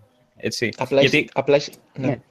Συγγνώμη. Όχι, πες, πες, ε, Στάμου. σ' ακούω. Απλά η συζήτησή μας δεν έχει να κάνει με το νομικό κομμάτι. Δηλαδή, σε νομικό πλαίσιο, οι γυναίκες απολαμβάνουν τα ίδια δικαιώματα με τους άντρες στις δυτικές χώρες. Η συζήτησή μας αυτή τη στιγμή έχει να κάνει με το πώς αντιμετωπίζει η κοινωνία τις γυναίκες. Και εκεί πέρα το πρόβλημα γίνεται περίπλοκο, γιατί μιλάμε για κουλτούρα. Ναι. Εκεί πέρα μιλάμε για το πώς, ε, το είπε και η Ελένη νομίζω πριν, για το πώς διαμορφώνεται ένα παιδί μέσα από την οικογένειά του. Και εκεί ε, η, η, η κατάσταση χάνεται, γιατί μιλάμε για πάρα πολλές παραμέτρους. Και μπαίνει η, η πιο περίεργη παράμετρος από όλες που είναι η προσωπική εμπειρία. Αλλά ναι, είναι, είναι, είναι τεράστιο θέμα που μπο- μπορούμε να το πάμε όλη τη νύχτα. Ναι. Σίγουρα θα μπορούσαμε να συζητάμε μέρες γι' αυτό και πάλι δεν θα βρίσκαμε λύση. Ε, Το αλλά σίγουρο και το είναι νομικό ότι ο κομμάτι είναι διάλογος- σημαντικό. Ναι. Ε, δεν είναι μόνο το κοινωνικό κομμάτι, είναι και το πραγματικά δεδομένα που δείχνουν ότι οι γυναίκες στον εργασιακό χώρο ε, ε, πιστεύω, αντιμετωπίζονται σαν να έχουν λιγότερη αξία και στο πώς θα πληρωθούν. Μπορεί να έχεις εσύ το ίδιο βιογραφικό με κάποιον και να πληρώνεις λιγότερο από έναν άντρα. Γιατί συμβαίνει αυτό; Αυτές είναι μελέτες. Οπότε προσπαθούμε να κατανοήσουμε τι συμβαίνει. Ο εργασιακός χώρος δεν είναι ξεκομμένος από την κοινωνία, ούτε ξεκομμένος από την οικογένεια. Η οικογένεια είναι μια γρ- μικρογραφία της κοινωνίας. Οπότε για να αναλύσουμε ένα φαινόμενο πρέπει να το δούμε σε όλα τα στάδια. Δεν μπορούμε να το δούμε ξεκομμένο, να δούμε μόνο τι γίνεται μέσα στον εργασιακό χώρο, ξεκομμένο από, τη, από την κοινωνία ή ξεκομμένο από την οικογένεια. Είναι όλα Ναι, ελεύθερα. φυσικά. Ναι, είναι ένα τεράστιο πρόβλημα με πάρα πολλές παραμέτρους που πρέπει κάποιος να λάβει υπόψη και ίσως η τεχνητή νοημοσύνη μας βοηθήσει να το λύσουμε. ξέρω. Πάντως Όλα νομίζω ότι αν, στην αν, τεχνητή αν, νοημοσύνη. αν, είναι, αν, αν πρέπει να κρατήσουμε κάτι από την, όλη, από την όλη συζήτηση, νομίζω το βασικό είναι αυτό που υπόθηκε ξανά και ξανά, ότι ο, ο διάλογος πρέπει να συνεχιστεί, Ναι, δεν, ο- είναι, δεν σταματάει ποτέ. Ο διάλογος δεν πρέπει να σταματήσει και βασικά δεν πρόκειται ποτέ να υπάρξει απόλυτη ισότητα μεταξύ των δύο φύλων. Έτσι, μην γελιόμαστε. Δηλαδή να γίνουμε μια ουτοπία, δεν νομίζω ότι θα γίνουμε ποτέ. Οπότε, εντάξει, καλό είναι να το συζητάμε. Έχουμε, πολλά, έχουμε πολύ δρόμο ακόμα μπροστά μας, έχουμε κάνει κάποια σημαντικά βήματα. Να πω ένα τελευταίο στοιχείο πριν πάμε στο επόμενο θέμα. Το οποίο το έχω, το έχω μπροστά μου. 2014, ε, Ευρωπαϊκό Ναι. Κοινοβούλιο, κατανομή ανδρών και γυναικών. 37% οι γυναίκες. Ε, τα, τα δύο τρίτα δηλαδή των ανθρώπων που παίρνουν τις αποφάσεις είναι άντρες. Μμμ. Οι λόγοι μπορεί να είναι πάρα πολλοί, μπορεί να είναι, ε, όπως μπορεί να πεις, στάμο και συγκυριακή ή οτιδήποτε άλλο, αλλά ότι κυρίως αποφασίζουν οι οι άντρες για το μέλλον αυτού του πλανήτη, είναι ένα στοιχείο το οποίο πρέπει να το δούμε. Και δεν μου φαίνεται πάρα πολύ λογικό όταν ε, είναι 50% άντρες και 50% γυναίκες να αποφασίζουν κυρίως οι άντρες. Το θέτω Βέβαια, και αυτό από σαν... την άλλη, Δεν θα ήταν σαν λογικό στην νούμερο. παρούσα φάση να ήταν 50-50, έτσι δεν είναι. Γιατί πολύ λιγότερες γυναίκες ασχολούνται με την πολιτική. Δεν είναι λογικό. Γιατί; Αυτό είναι άλλο θέμα. εκεί είναι γιατί- το πρόβλημα. Όχι, δεν Εκεί είναι άλλο το- θέμα. Είναι το ίδιο θέμα ακριβώς, Στέφανη. Είναι το ίδιο Γιατί θέμα. δεν θέλουν να ηγηθούν. Όχι, άμα μιλάμε για τα νούμερα, έτσι. Δηλαδή, α, στην παρούσα φάση θα ήταν παράλογο να ήταν 50-50. Γιατί; Και καλώς, και καλώς ήρθαμε στα δεδομένα. Πάρα, Έχουμε ένα- πάρα έχουμε- πολύ λιγότερες οι γυναίκες που ασχολούνται με την πολιτική. Τώρα θα μου πεις γιατί, Γιατί; είναι λιγότερες. Ακριβώς. λέμε. Γιατί είναι λιγότερες; Αυτό λέμε το γιατί. Βέβαια, με την κουλτούρα και Αυτό την προσπαθούμε κοινωνία. να Και αυτό αναλύσουμε. είναι που πρέπει να αντιμετωπίσουμε. Συμφωνώ ότι πρέπει να το αντιμετωπίσουμε. Και σου εξήγησα το γιατί. Ναι, σου εξήγησα. Όταν ένα κορίτσι 6 ετών πιστεύει ότι δεν είναι ικανό να ηγηθεί, πώς θα πάει στην πολιτική; Σωστά, σωστά. Συμφωνώ. Όταν ένα, ένα Είναι κορίτσι μια που είναι σε, παίζουν με τα παιδάκια και αμέσως, αντί να πει ότι εγώ θέλω να είμαι αρχηγός της παρέας, γιατί έχει τις ικανότητες; Να κάνει την άκρη και να ηγείται ένα αγοράκι που μπορεί να μην έχει τις ικανότητες, αλλά το κάνει επειδή είναι αγοράκι. Πώς Ναι. αυτό το κοριτσάκι θα κάνει μια καριέρα στην πολιτική και θα έχουμε 50-50. Για να βρεις το πρόβλημα, να το, πρέπει να το εντοπίσεις στη ρίζα του. Και όταν πας Συμφωνώ. τόσο πίσω στο πώς διαμορφώνεται ε, και ε, πώς το λένε, ο, ο εγκέφαλος ενός παιδιού, τι έχει μέσα. Είναι, Μμμ. είναι πάρα πολύ ενδιαφέρον να δεις ότι από τα έξι χρόνια που μιλάμε για μικρά παιδάκια, έτσι, ε, ότι δεν έχουν εμπιστοσύνη στον εαυτό τους. Γιατί να μην έχεις εμπιστοσύνη στον εαυτό σου έξι χρονών; Ή και πιο μικρά. Ναι, αλλά μήπως υπάρχει και Πολύ κάποια κα- πολύ βιολογική κακό. βάση σε όλα αυτά; Όχι. Σίγου- Είμαστε σίγουροι γι' αυτό, γιατί εγώ δεν είμαι σίγουρος. Δεν μπορώ να πω με σιγουριά Ναι. όχι είναι. Ναι, ούτε εγώ μπορώ να πω με σιγουριά όχι είναι. Απλά σε επιστρέφω στο ότι Όχι, όλα δεν αυτά που υπάρχουν λέμε. έρευνες. Ε, δεν δείχνουν, οι έρευνες δεν δείχνουν ότι οι άντρες είναι πιο ικανοί σε Όχι κάτι πιο ικανοί. από ότι- Όχι ικανότητα, όχι ικανότητα. Θέλουν να αναλαμβάνουν ας ηγετική πούμε, τα ικανότητα. χέρια. Ναι. ηγετική ικανότητα. Μμμ. Ε, Όποιος δεν πάει- έχει μια έρευνα που να το αποδείξει, μπορεί να μας το, να μας το Δεν κάνει, γνωρίζω, να μας το, απλά να κάνω μας την το ερώτηση, στείλει. ε. Εννοείται. Ναι. Α, άμα κάποιος έχει Θέλω να κάτι σου πω υπόψη. ότι υπάρχουν τόσα... Ε, Συγγνώμη, μπερδεύω τα ελληνικά με τα αγγλικά. Πες τα στα αγγλικά, Ε, λοιπόν. Ρίξε υπάρχουν στα τόσες αγγλικά. παραδοχές στα αγγλικά, να μιλήσουμε στα αγγλικά λοιπόν. Υπάρχουν τόσες παραδοχές στο μυαλό μας για το πώς θα πρέπει να είναι ο ρόλος μιας γυναίκας και ενός άντρα στην κοινωνία. Και όλα αυτά είναι βιώματα παιδικά. Το πώς το βιώνουμε από την οικογένειά μας και πώς βγαίνουμε σιγά σιγά στην κοινωνία. Οπότε εσύ, σαν ε, 20, 30, 40, έχεις όλα αυτά τα βιώματα μέσα σου και έτσι αντιμετωπίζεις και τον υπόλοιπο κόσμο. Και αυτό, εσύ μπορεί να μην πιστεύεις τώρα ότι υπάρχει πρόβλημα, γιατί δεν το βιώνεις. Άλλος όμως το βιώνει. Ή μπορεί να, μην πιστε... ή μπορεί να πιστεύεις ότι οι γυναίκες είναι λίγο διαφορετικές από τους άντρες όσον αφορά σε κάποιο τομέα. Όμως δεν έχει αποδειχτεί. Ή υπάρχουν έρευνες που αποδεικνύουν το ακριβώς αντίθετο. Και εσύ μπορεί να μην τα γνωρίζεις όλα αυτά. Οπότε αυτό που πρέπει να κάνουμε είναι να, αρχίσουμε, να συνεχίσουμε τη συζήτηση, να μαθαίνουμε τι γίνεται, να εμπιστευόμαστε τις έρευνες και τους επιστήμονες, γιατί γι' αυτό γίνονται οι έρευνες, για να μας κάνουν Προφανώς. μια καλύτερη κοινωνία. Ε, και να μην να ταλαιπωρούμε τόσο τις κακόμερε τις γυναίκες. Και το λέω έτσι αυτό, ακούγεται λίγο άσχημο, αλλά όποτε βλέπω σχόλια για γυναίκες είναι πάρα πολύ άσχημα.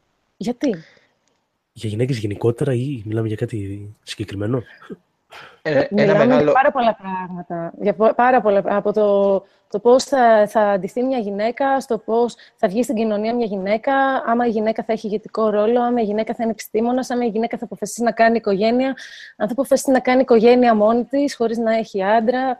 Ε, θέλω να σου πω όλα αυτά τα ζητήματα. Ο, πέφτει τόση λογοκρισία για το ρόλο της γυναίκας και το πώς θα πρέπει να είναι μια γυναίκα σε αυτή την κοινωνία. Που δεν γίνεται αυτό για τον άντρα. Να σου πω κάτι. Συμφωνώ. Συμφωνώ απόλυτα με αυτά που λες, έτσι. Αλλά ε, αυτό δεν είναι αποκλειστικά πρόβλημα ενός φίλου. Δυστυχώς είναι πρόβλημα και των δύο φίλων. Το ότι κάποιος έχει μια συγκεκριμένη εικόνα στο μυαλό του για το πώς πρέπει, τι πρέπει να κάνει το κάθε φίλο και οποιοδήποτε παρεκκλίνει από αυτό, δεν συμφωνούμε με αυτό το πράγμα. και Στερεότυπα. πρέπει να το Έχεις τα λόγια. καταπιέσουμε. Ακριβώς. Έρχεσαι στα λόγια μου.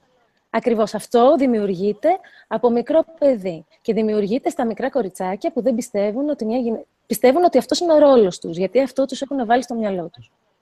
Και θα έχεις μια γυναίκα στα 30-40 που θα πιστεύει ότι μια άλλη γυναίκα που είναι πιο ανεξάρτητη και θέλει να κάνει κάτι διαφορετικό από αυτήν, ε, γιατί να το κάνει, όχι, και την κατακρίνει. Είναι, είναι ένα πάρα πολύ περίπλοκο φαινόμενο. Καλά, σίγουρα είναι. Για να βρεις τη περίπλοκο, ρίζα ναι. του Τώρα- πρέπει να το αναλύσεις πολύπλευρα. Και θα έχω κάνει πάρα πολλούς εχθρούς τώρα, το φαντάζομαι, με αυτή τη συζήτηση. Ε, Άμα δούμε τους και γι' αυτός προφέσορες σου είπα, να άνοιξε το κουτί της πέφτουνε. Πανδώρας. Να ξέρουμε γιατί είναι. Ε, εγώ να πω απλά ότι όσον αφορά την επιστήμη, χρειαζόμαστε περισσότερους, περισσότερες γυναίκες οι οποίες να ασχολούνται με την επικοινωνία της επιστήμης. Δηλαδή με αυτό που προσπαθείς να κάνεις και εσύ στο YouTube. Χρειαζόμαστε περισσότερες γυναίκες να δείξουν ότι είναι μια εφικτή ε, καριέρα το να γίνεις επιστήμονας, το να γίνεις ερευνήτρια. Πραγματικά, δηλαδή, τώρα αυτή τη στιγμή έτσι που το σκέφτομαι, δεν ξέρω καμία γυναίκα που να κάνει κάτι παρόμοιο με τον Neil deGrasse Tyson. Έχετε κάποια στο μυαλό σας, έχετε κάποια υπόψη σας; Υπάρχουν, ε, υπάρχει μια Yeah. ε, φεστιβάλ, νομίζω, φεστιβάλ, να το πω. Συμμετέχει ο Brian Green και κάποιοι άλλοι επιστήμονες και υπάρχουν, ε, ε, αποτελείται από δύο ερευνήτες. Τώρα έχω κολλήσει τέλειος, θα βρω το, το σύνδεσμο και θα το βάλουμε στις ε, πηγές. Τα ονόματά Ναι, τους. Εννοείς δεν διατροφιστική. Αυτό είναι Εννοείς τώρα, μισό. διατροφιστική ή γενική επικοινωνία της επιστήμης, ε, Είναι φεστιβάλ. όπως γίνονται προγράμματα, το Athens Science Festival και όλα αυτά που γίνονται Α, τέτοιο, τα τέτοιο, τελευταία τέτοιο, χρόνια. τέτοιο, σαν το Athens Ναι. Science Festival. Ή TEDx. ή- Δεν νομίζω ότι συμφωνώ ότι δεν υπάρχουν γυναίκες που να κάνουν επικοινωνία της επιστήμης. Το αντίθετο, μάλιστα. Απλά ε, δεν ξέρω πώς αντιμετωπίζονται και από τον κόσμο. Αν έχουμε αυτό το bias μέσα μας, το ποιος είναι καλύτερος, ε, θα αντιμετωπίσουμε και διαφορετικά ίσως μια γυναίκα από έναν άντρα που προσπαθεί να κάνει Στάμω, επικοινωνία επιστήμης. Το, το ερώτημά μου για τα ονόματά τους ήταν ρητορικό. ρητορικό. Προφανώς και δεν Ναι. ξέρουμε τα ονόματά τους. Α, εννοείς ότι δεν είναι γνωστές προσωπικότητες όπως είναι ο Neil deGrasse Tyson. Ωραία. Ποιοι είναι οι γνωστοί επιστήμονες που έχουν κάνει εκπομπές; Θα πεις, ας πούμε, τον ε, DeGrasse Tyson, τον Όχι, ε, Sager. ε, κανονικό, κα- κανονικό, Brian κανονικό Greene. ερώτημα ήταν αυτό εννοούσες; Πώς; Τι πες; Κανονικό ερώτημα ήταν, λέω, αυτό εννοούσες, γιατί δεν κατάλαβα τι ρώτησες. Όχι, ε, λέω ότι προφα... ε, δεν έχουμε γνωστά πρόσωπα τα οποία να ασχολούνται με την επικοινωνία της επιστήμης και να είναι γυναίκες. Δεν, δεν τα έχουμε. Και πήγες να φέρεις ένα παράδειγμα Mm. και δεν ξέρεις καν το ονόματά τους. Ναι, ναι, ναι, ναι, κατάλαβα τι λες. Γι' Έτσι, αυτό είπα ότι αυτό σκέφτηκα εννοώ. μετά αν υπάρχουν άτομα που κάνουν αντίστοιχη δουλειά με τον Neil deGrasse Tyson σε ταινίες, σε ντοκιμαντέρ κτλ. Δεν μου έρχεται κάτι off the top of my head, είναι αλήθεια.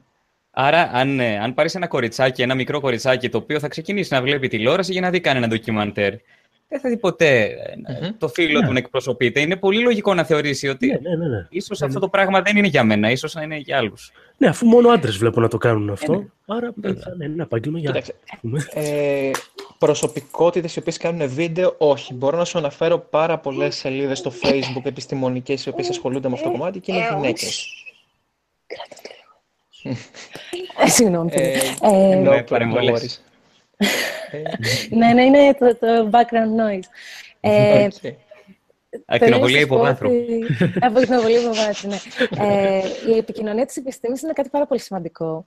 Και Μμμ. είναι κάτι πάρα πολύ δύσκολο και απαιτεί πάρα πολύ χρόνο. Οπότε όταν, όταν η δουλειά σου σαν επιστήμονας απαιτεί πάρα πολύ χρόνο, δεν με βλέπετε, θα με δείτε τώρα, ε, απαιτεί πάρα πολύ χρόνο, γιατί σαν ερευνητής δεν έχεις 8 ώρο, δουλεύεις Ναι. πολύ περισσότερο από αυτό και, και τα βράδια κτλ. κτλ. Ε, για να κάνεις και επικοινωνία της επιστήμης, αυτό είναι πάνω σε αυτό. Οπότε χρειάζεται πολύ ε, χρειάζεται πάρα πολύ περισσότερο. χρειάζεται πάρα πολύ περισσότερο χρόνο για να το, κα- να το κάνεις όλο αυτό. Ε, και είναι θέμα του πόσο χρόνο μπορείς να... Ε, πόσο χρόνο μπορείς να αφιερώσεις ε, σε όλο αυτό. Εγώ το άρχισα το Rogue Astrophysics με μια ιδέα ενός φίλου ε, και το αρχίσαμε σαν κάτι ομαδικό. Το θεώρησα καταπληκτική ιδέα. Μου άρεσε πάρα πολύ όταν το πρώτο δοκιμάσαμε. Ε, και είδα ότι μπορούσα επιτέλους να επικοινωνήσω αυτό που είχα μέσα στο μυαλό μου, αυτό που αγαπώ. Γι' αυτό το κάνουμε και γι' αυτό κάνετε εσείς αυτό που κάνετε, γιατί το αγαπάτε. Και θέλετε να το μοιραστείτε με τον κόσμο. Αυτό είναι. Είναι πάρα πολύ ωραίο. Ε, και αυτό που θέλω εγώ σαν Ελένη να κάνω είναι ε, να δείξω ότι μπορείς να κάνεις αυτό που αγαπάς. Και εσύ και άντρας και εσύ γυναίκα. Δεν έχει σημασία. Να κάνεις αυτό που αγαπάς. Δεν σημαίνει ότι έχεις κάποιο συγκεκριμένο ρόλο επειδή στο είπανε. Εσύ να ακολουθήσεις το όνειρό σου και αυτό είναι το πάρα πολύ σημαντικό. Το μήνυμα ας πούμε, που θέλω να δώσω μέσα από το ROG. Και να κάνω μια γέφυρα μεταξύ επιστήμης ε, και κοινωνίας, γιατί βλέπουμε όλα τα pop science articles και από μη ειδικούς. ε, παρεμβολές. Ε, δεν παίζει αυτό. Παίξει κάτι άλλο. Ωραίες παρεμβολές είναι αυτές. ναι, ευχάριστες. Ναι, όντως. Δεν παίζει αυτό τώρα, δεν έχουμε ίντερνετ. Αλλά έλα, παίξε λίγο τον τόπο. Λοιπόν, και επίσης είναι μια, ένας από τους λόγους που δεν μπορείς να το κάνεις αυτό συνέχεια, να κάνεις πολλά βιντεάκια. Θέλεις χρόνο. Τι σας Ναι, έλεγα, ναι, ναι. λοιπόν, συγγνώμη. Ότι πρέπει να φτιάξω, θα ήθελα να φτιάξω μια γέφυρα να, μεταξύ επιστήμης και, και καθημερινότητας. Γιατί δεν βλέπουμε πώς... Να δούμε Νομίζω πώς αυτό είναι- είναι από την πλευρά της έρευνας, τι γίνεται μες στην έρευνα και να το φέρουμε στον κόσμο. Αυτό. Και να δείξω στα νέα παιδιά, και δεν λέω αναγκαστικά για αγόρια ή κορίτσια, στα νέα παιδιά, ότι έχεις ένα όνειρο, να το ακολουθήσεις. Αυτό είναι το σημαντικό. Να τους φέρουμε κοντά στην επιστήμη και όχι αποκλειστικά μόνο στην επιστήμη, να ψαχτούν γενικά. Να ανοίξουν τα, το μυαλό τους ε, και να ακολουθήσουν αυτό που θέλει. Αυτό θέλω. Νομίζω Επίσης, ότι δεν και... θέλω, θα τελειώσω, συγγνώμη. Επίσης, δεν θέλω να ξανακούσω από νέο παιδί, δηλαδή με στεναχωρεί, να μου λένε ότι πρέπει να συμβιβαστείς, για- γιατί το έχω ακούσει αυτό, και άμα θέλεις ε, να έχεις οικογένεια, δεν πρέπει να κάνεις καριέρα. Δεν θέλω Άγιος. να το ακούσω αυτό ξανά από νέο παιδί. Ε, γι' αυτό κάνω αυτό το κανάλι. Μάλιστα. Τέλος. Πολύ ωραία. ε, Τα έβγαλες από μέσα σου. τι να πρωτοπούμε τώρα. με, δύσκολο, με δύσκολο τρόπο τα έβγαλα. πολύ πάρα πολύ. Ε, στο, πάντως το πρώτο κομμάτι νομίζω μας βρίσκει όλους ε, να έχουμε τον ίδιο στόχο. Αυτή τη γέφυρα που έλεγες δηλαδή. Νομίζω όλοι όσοι έχουμε κανάλια ε, είχαμε αυτό το, το όνειρο να φέρουμε την, την επιστήμη λίγο πιο κοντά στον, στον πολύ κόσμο. Οπότε σε καταλαβαίνουμε απόλυτα ως προς αυτό. Και με τις ώρες που πέφτουν για κάθε βίντεο, άμα δεν, το- αν δεν το γουστάρεις, δεν μπορείς να το κάνεις. Έτσι. Προφανώς, προφανώς. Γιατί δεν είναι μόνο το βίντεο και να το γυρίσεις, όλη η έρευνα που έχεις κάνει από πίσω και οι ώρες που αφιερώνεις στο να το φτιάξεις. Λοιπόν, ε, μιας και περνάει η ώρα να, Μμμ. να πε- θέλεις Στάμο, να αναφέρεις ένα από τα επιστημονικά νέα που έχεις για να κλείσουμε ίσως με αυτό. Α, Οκ. Να πούμε για το πιτσιρίκι το οποίο γεννήθηκε μετά από 25 χρόνια στον πάγο. Μιας και είναι... Αυτό μου έκανε λίγο εντύπωση. Για... Ναι, ναι, ναι. Όχι ως Ε, πιτσιρίκι, οκ. υποθέτω, στον πάγο. Όχι, ναι, όχι, δεν ήταν πιτσιρίκι μέσα στον πάγο και το σκάψαμε. Ήταν ε, έμβρυο το οποίο καταψύχθηκε. Έμεινε για 25 χρόνια περίπου σε ε, cryopreservation λέγεται. Τώρα μην, μην ζητάτε καν απόδοση στα ελληνικά. Ε, και πρόσφατα εμφυτεύτηκε σε μια γυναίκα και κυοφορήθηκε. Ε, είναι το πρώτο έμβριο το οποίο έχει μείνει τόσο καιρό σε... έχει διατηρηθεί για τόσο καιρό. Ε, πριν, πριν από αυτό ήταν ε, το, το, το έμβριο με το μεγαλύτερο διάστημα, νομίζω ήταν 20 χρόνια. Α, είχε Κάπου γίνει 20 χρόνια. Ναι, ναι, ναι, ναι, ναι. Αυτό είναι απλώς λίγο περισσότερο, γι' αυτό έφαγε τόσο hype από τα, από τα media. Αλλά είναι Μάλιστα. πάρα πολύ ενδιαφέρον. Και όχι μόνο γιατί ξέρουμε ότι μπορούμε να αποθηκεύσουμε έμβρια για μεγάλο χρονικό διάστημα που βοηθάει πολύ ζευγάρια που έχουν πρόβλημα για να, για να κάνουν παιδιά κτλ. Αλλά βοηθάει πάρα πολύ και σε άλλους τομείς, όπως είναι η κρυογονική για παράδειγμα, στην έρευνα για την κρυογονική. Ε, εξήγησε μου κάτι μετά- λιγάκι που δεν έχω καταλάβει. Ναι. Ε, άρα αυτό ήταν, ε, ήταν γονιμοποιημένο άριο, δηλαδή αυτό; Ναι, ναι, ναι, ναι, ναι, ναι, ναι. Α, ναι. εντάξει. Η, η, το cryopreservation γίνεται, είναι ένα κομμάτι της, ε, ε, ε, κόλλησα, συγγνώμη, της ε, τεχνητής γονιμοποίησης. Μάλιστα. Ε, όταν γονιμοποιείται το, το έμβριο, το αποθηκεύουν σε κάτω από συγκεκριμένες ε, συνθήκες και αποθηκεύεται μέχρι να βρεθεί μια γυναίκα η οποία θέλει να το κυοφορήσει. Γιατί όμως ακολουθείτε αυτή η μέθοδος; Γιατί μπορεί μια γυναίκα ή, να μην έχει τη δυνατότητα να, να παράγει υγιείο αρία από ένα σημείο και μετά, γιατί μπορεί ο άντρας να μην μπορεί να παράγει υγιές πέρα από ένα σημείο και μετά. Συνεπώς το έμβριο ε, γονιμοποιείται, είναι έτοιμο. Το μόνο που χρειάζεται είναι μια γυναίκα για να το κυοφορήσει. Και ακόμα και αν ε, η γυναίκα έχει πρόβλημα και δεν μπορεί να το, να το κυοφορήσει, μπορεί να δώσει τα οάρια της να γονιμοποιεί, και ο άντρας το, το, το σπέρμα, να γονιμοποιηθεί το άριο, να είναι δηλαδή δικό τους παιδί γενετικά και να βρεθεί μια ανάδοχη μητέρα η οποία θα το, θα το κυοφορήσει. Και αυτό μπορεί να αποθηκευτεί για πολλά χρόνια. Α πούμε, μια κοπέλα στα 20, 25 της, ας πούμε, μπορεί να θέλει να είναι σίγουρη ότι κάποια στιγμή θα μπορέσει να κάνει ένα παιδί. Οπότε είναι μια δικλίδα ασφαλείας. Το αποθηκεύει, Να... Και μπορεί να το κάνει Μάλιστα, Ωραία.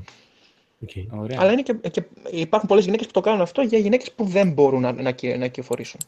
Δηλαδή είναι- είναι Όμως. λίγο σαν να υιοθετείς ένα έμβρυο.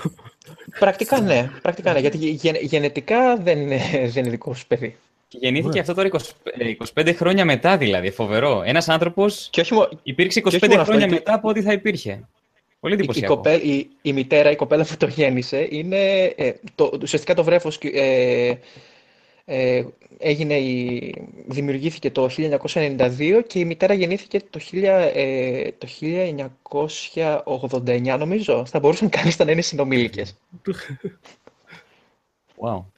Μάλιστα. Okay. Εντυπωσιακό. Ναι, είναι πολύ, ενδια- πολύ ενδιαφέρον. Μάλιστα. Ναι. Και ποια θα ήταν τα αρνητικά που, που κάποιος θα μπορούσε να πει για αυτό το πράγμα. Γιατί να μην συμφωνείς με αυτό; Α, μπορώ να σκεφτώ ένα-δύο, αλλά πηγαίνουν σε θρησκευτικό, σε θρησκευτική παράμετρο. Δηλαδή, Πες μου αυτά μόνο. επιστημονικά δεν νομίζω. Ναι, α, δεν θέλω πάλι να μπω στη διαδικασία να μιλάω για, για χριστιανισμό που πονάει το κεφάλι μου. Ωραία, να κάνω εγώ ένα Αλλά- επιστημονικό ερώτημα. Ναι, ναι, ναι. Επιστημονικό. Μα καλά, η ψυχή περίμενε 25 χρόνια για να εμφανιστεί. Ήταν, σε, ήταν suspended, κοιμόταν. Ε, καλά, και μετά μπορούμε να, το, πά- μπορούμε να το τελικιάσουμε κι άλλο και να πάμε στην τελείως τεχνητή γέννα, που εκεί πέρα και αν υπάρχουν ενστάσεις. Ναι. Αλλά εντάξει, ας πούμε, Όταν πέρσι λέμε τεχνητή έγινε, γέννα- πέρσι έγινε μία, μία μελέτη που ένα έμβριο μοσχαράκι και ο- ε, για ένα μεγάλο διάστημα της ε, Μμμ. εγκυμοσύνης, ας το πούμε, μεταφέρθηκε σε βιολογικό σάκο, του δίναν θρεπτικά συστατικά στην, να οριμάσει, ώστε να μπορέσει να γεννηθεί. Και αυτό έγινε εκτός της μήτρας. Και αυτό δυνητικά θα μπορούσε να χρησιμοποιηθεί για παιδιά τα οποία είναι πρόωρα, δηλαδή παιδιά τα οποία γεννιούνται πρόωρα και μπορεί να πεθάνουν, μπορεί να μεταφερθούν σε τέτοιους σάκους, ώστε να μπορέσουν να οριμάσουν κανονικά. Ναι. Και υπάρχουν πάρα πολλά παιδιά τα οποία πεθαίνουν κάθε χρόνο από πρόωρη γέννα, οπότε είναι εξαιρετικά σημαντική πρόοδος. Το πείραμα αυτό ήταν επιτυχία, δηλαδή το μουσχαράκι γεννήθηκε. Ε, ναι, ήταν, κανονικά. ήταν επιτυχές, υπάρχει και βίντεο, υπάρχει και η έρευνα, θα, τη, θα τα βάλουμε και τα δύο στη, στην περιγραφή για όποιον θέλει να το δει. Είναι, είναι πάρα πολύ, ήταν πάρα πολύ εντυπωσιακή η δοκιμή. Εντυπωσιακό. Πρώτη φορά έγινε και αυτό. Αυτό έγινε, ναι, αυτό έγινε πρώτη φορά. Πρώτη φορά.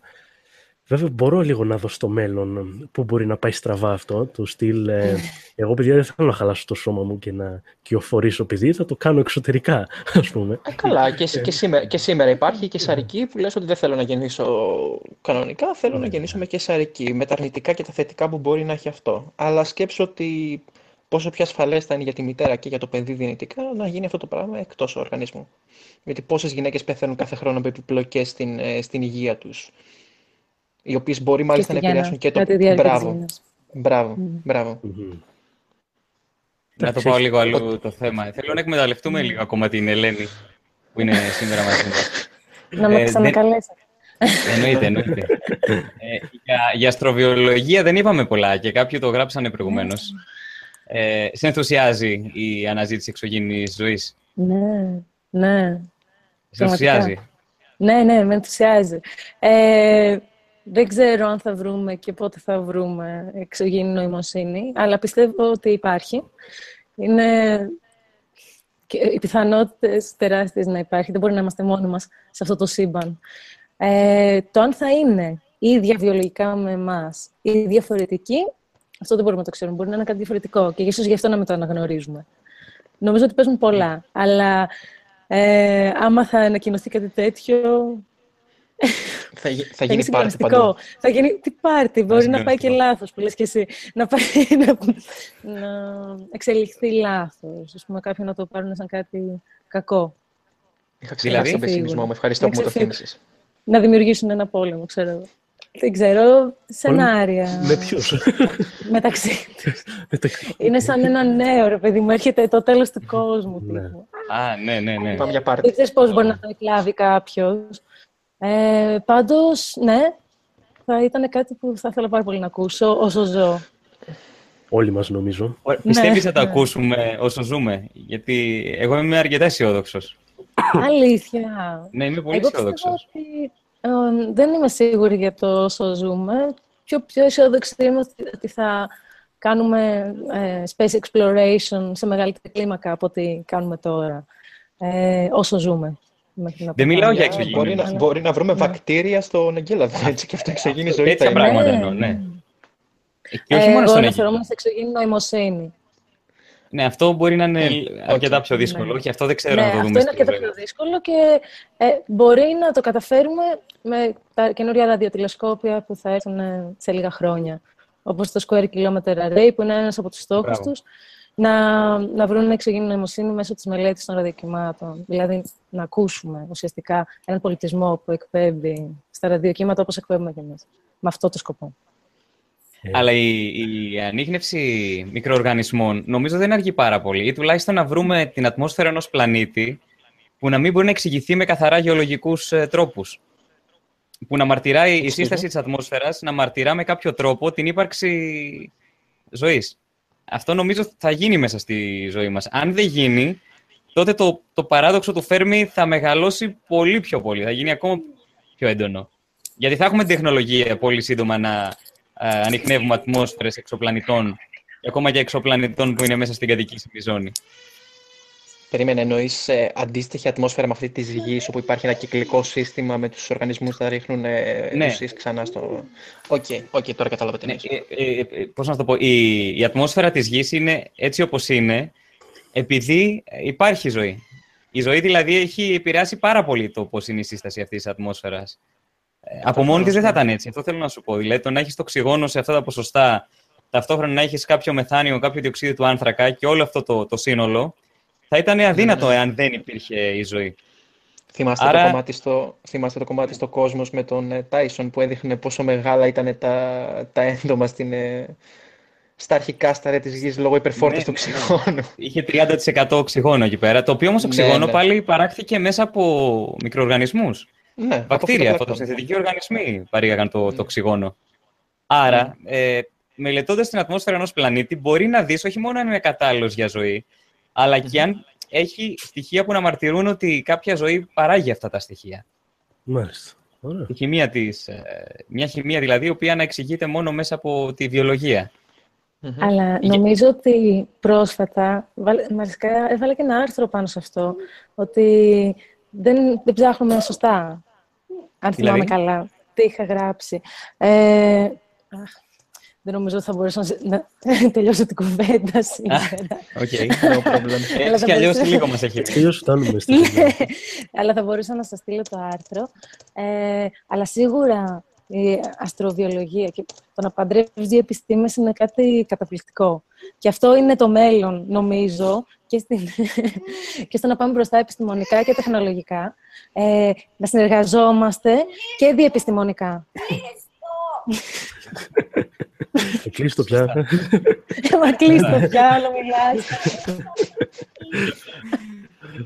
Κατανοητό, κατανοητό. Έχεις λείψει πολλή ώρα από το παιδί. Πάρα πολύ ώρα. Πώς τόλμησα. Δεν υπάρχει ισότητα, καταλαβαίνεις. Ερχόμαστε τα προηγούμενα. Πάντως, το να βρούμε ε, ζωή με νοημοσύνη θα είναι ένα τεράστιο σοκ για την ανθρωπότητα. Ε. τώρα μιλάμε, θα είναι σοκ το να βρούμε μικροβιακή ζωή.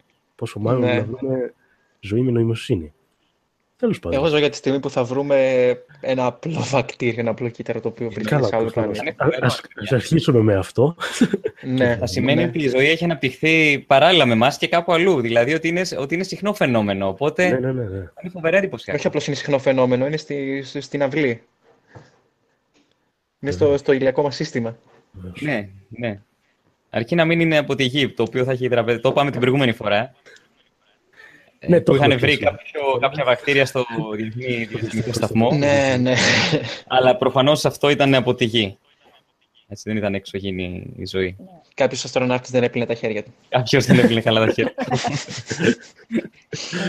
ε, νομίζω ότι η τελευταία έρευνα που θυμάμαι, ε, που διάβασα ήταν για αυτό το εξωαστρικό ε, αστεροειδή, που επισκέφτηκε το ηλιακό μας σύστημα. Α, μπράβο, πες το, δεν το είπαμε αυτό. Ναι, αυτό δεν το είπαμε. Το... Μοιάζει με μπαγκέτα. Εγώ μπαγκέτα ναι. αυτό λέω και αυτό λένε πουρο. Ε, είναι ένα μακρόστενο πράγμα, ένας βράχος, και βρήκαν ότι δεν είναι σαν τους συνηθισμένους αστεροειδείς και ίσως έχει οργανική ύλη ε, ναι, πάνω του. Οπότε είναι... συνεχίζουν σαφώς τις έρευνες και θα το παρατηρήσουν και με άλλα τηλεσκόπια. Οπότε αναμένουμε και η προέλευση του είναι έξω από το ηλιακό μας σύστημα, ε; Ναι.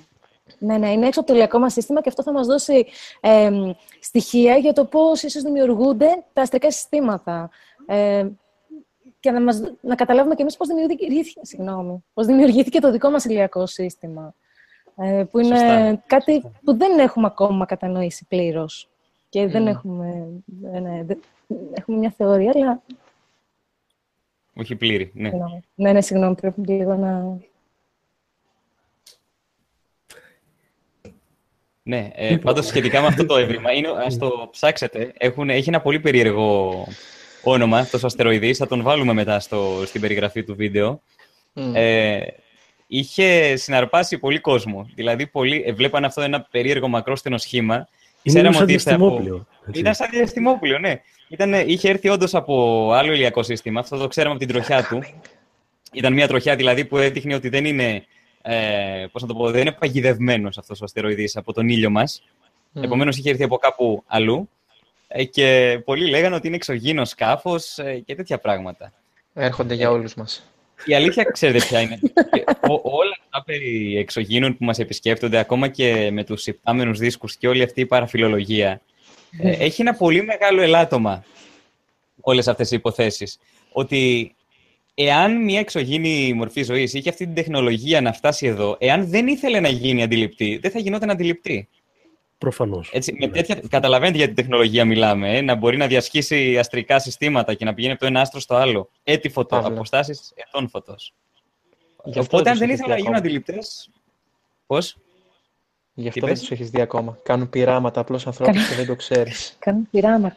Μπορεί και εμείς Εννοείται. να στείλουμε σε ένα άλλο αστρικό σύστημα. Το Ναι. ξέρετε το Starshot Project. Ναι, ναι, το είχαμε Ναι, συζητήσει. Ναι.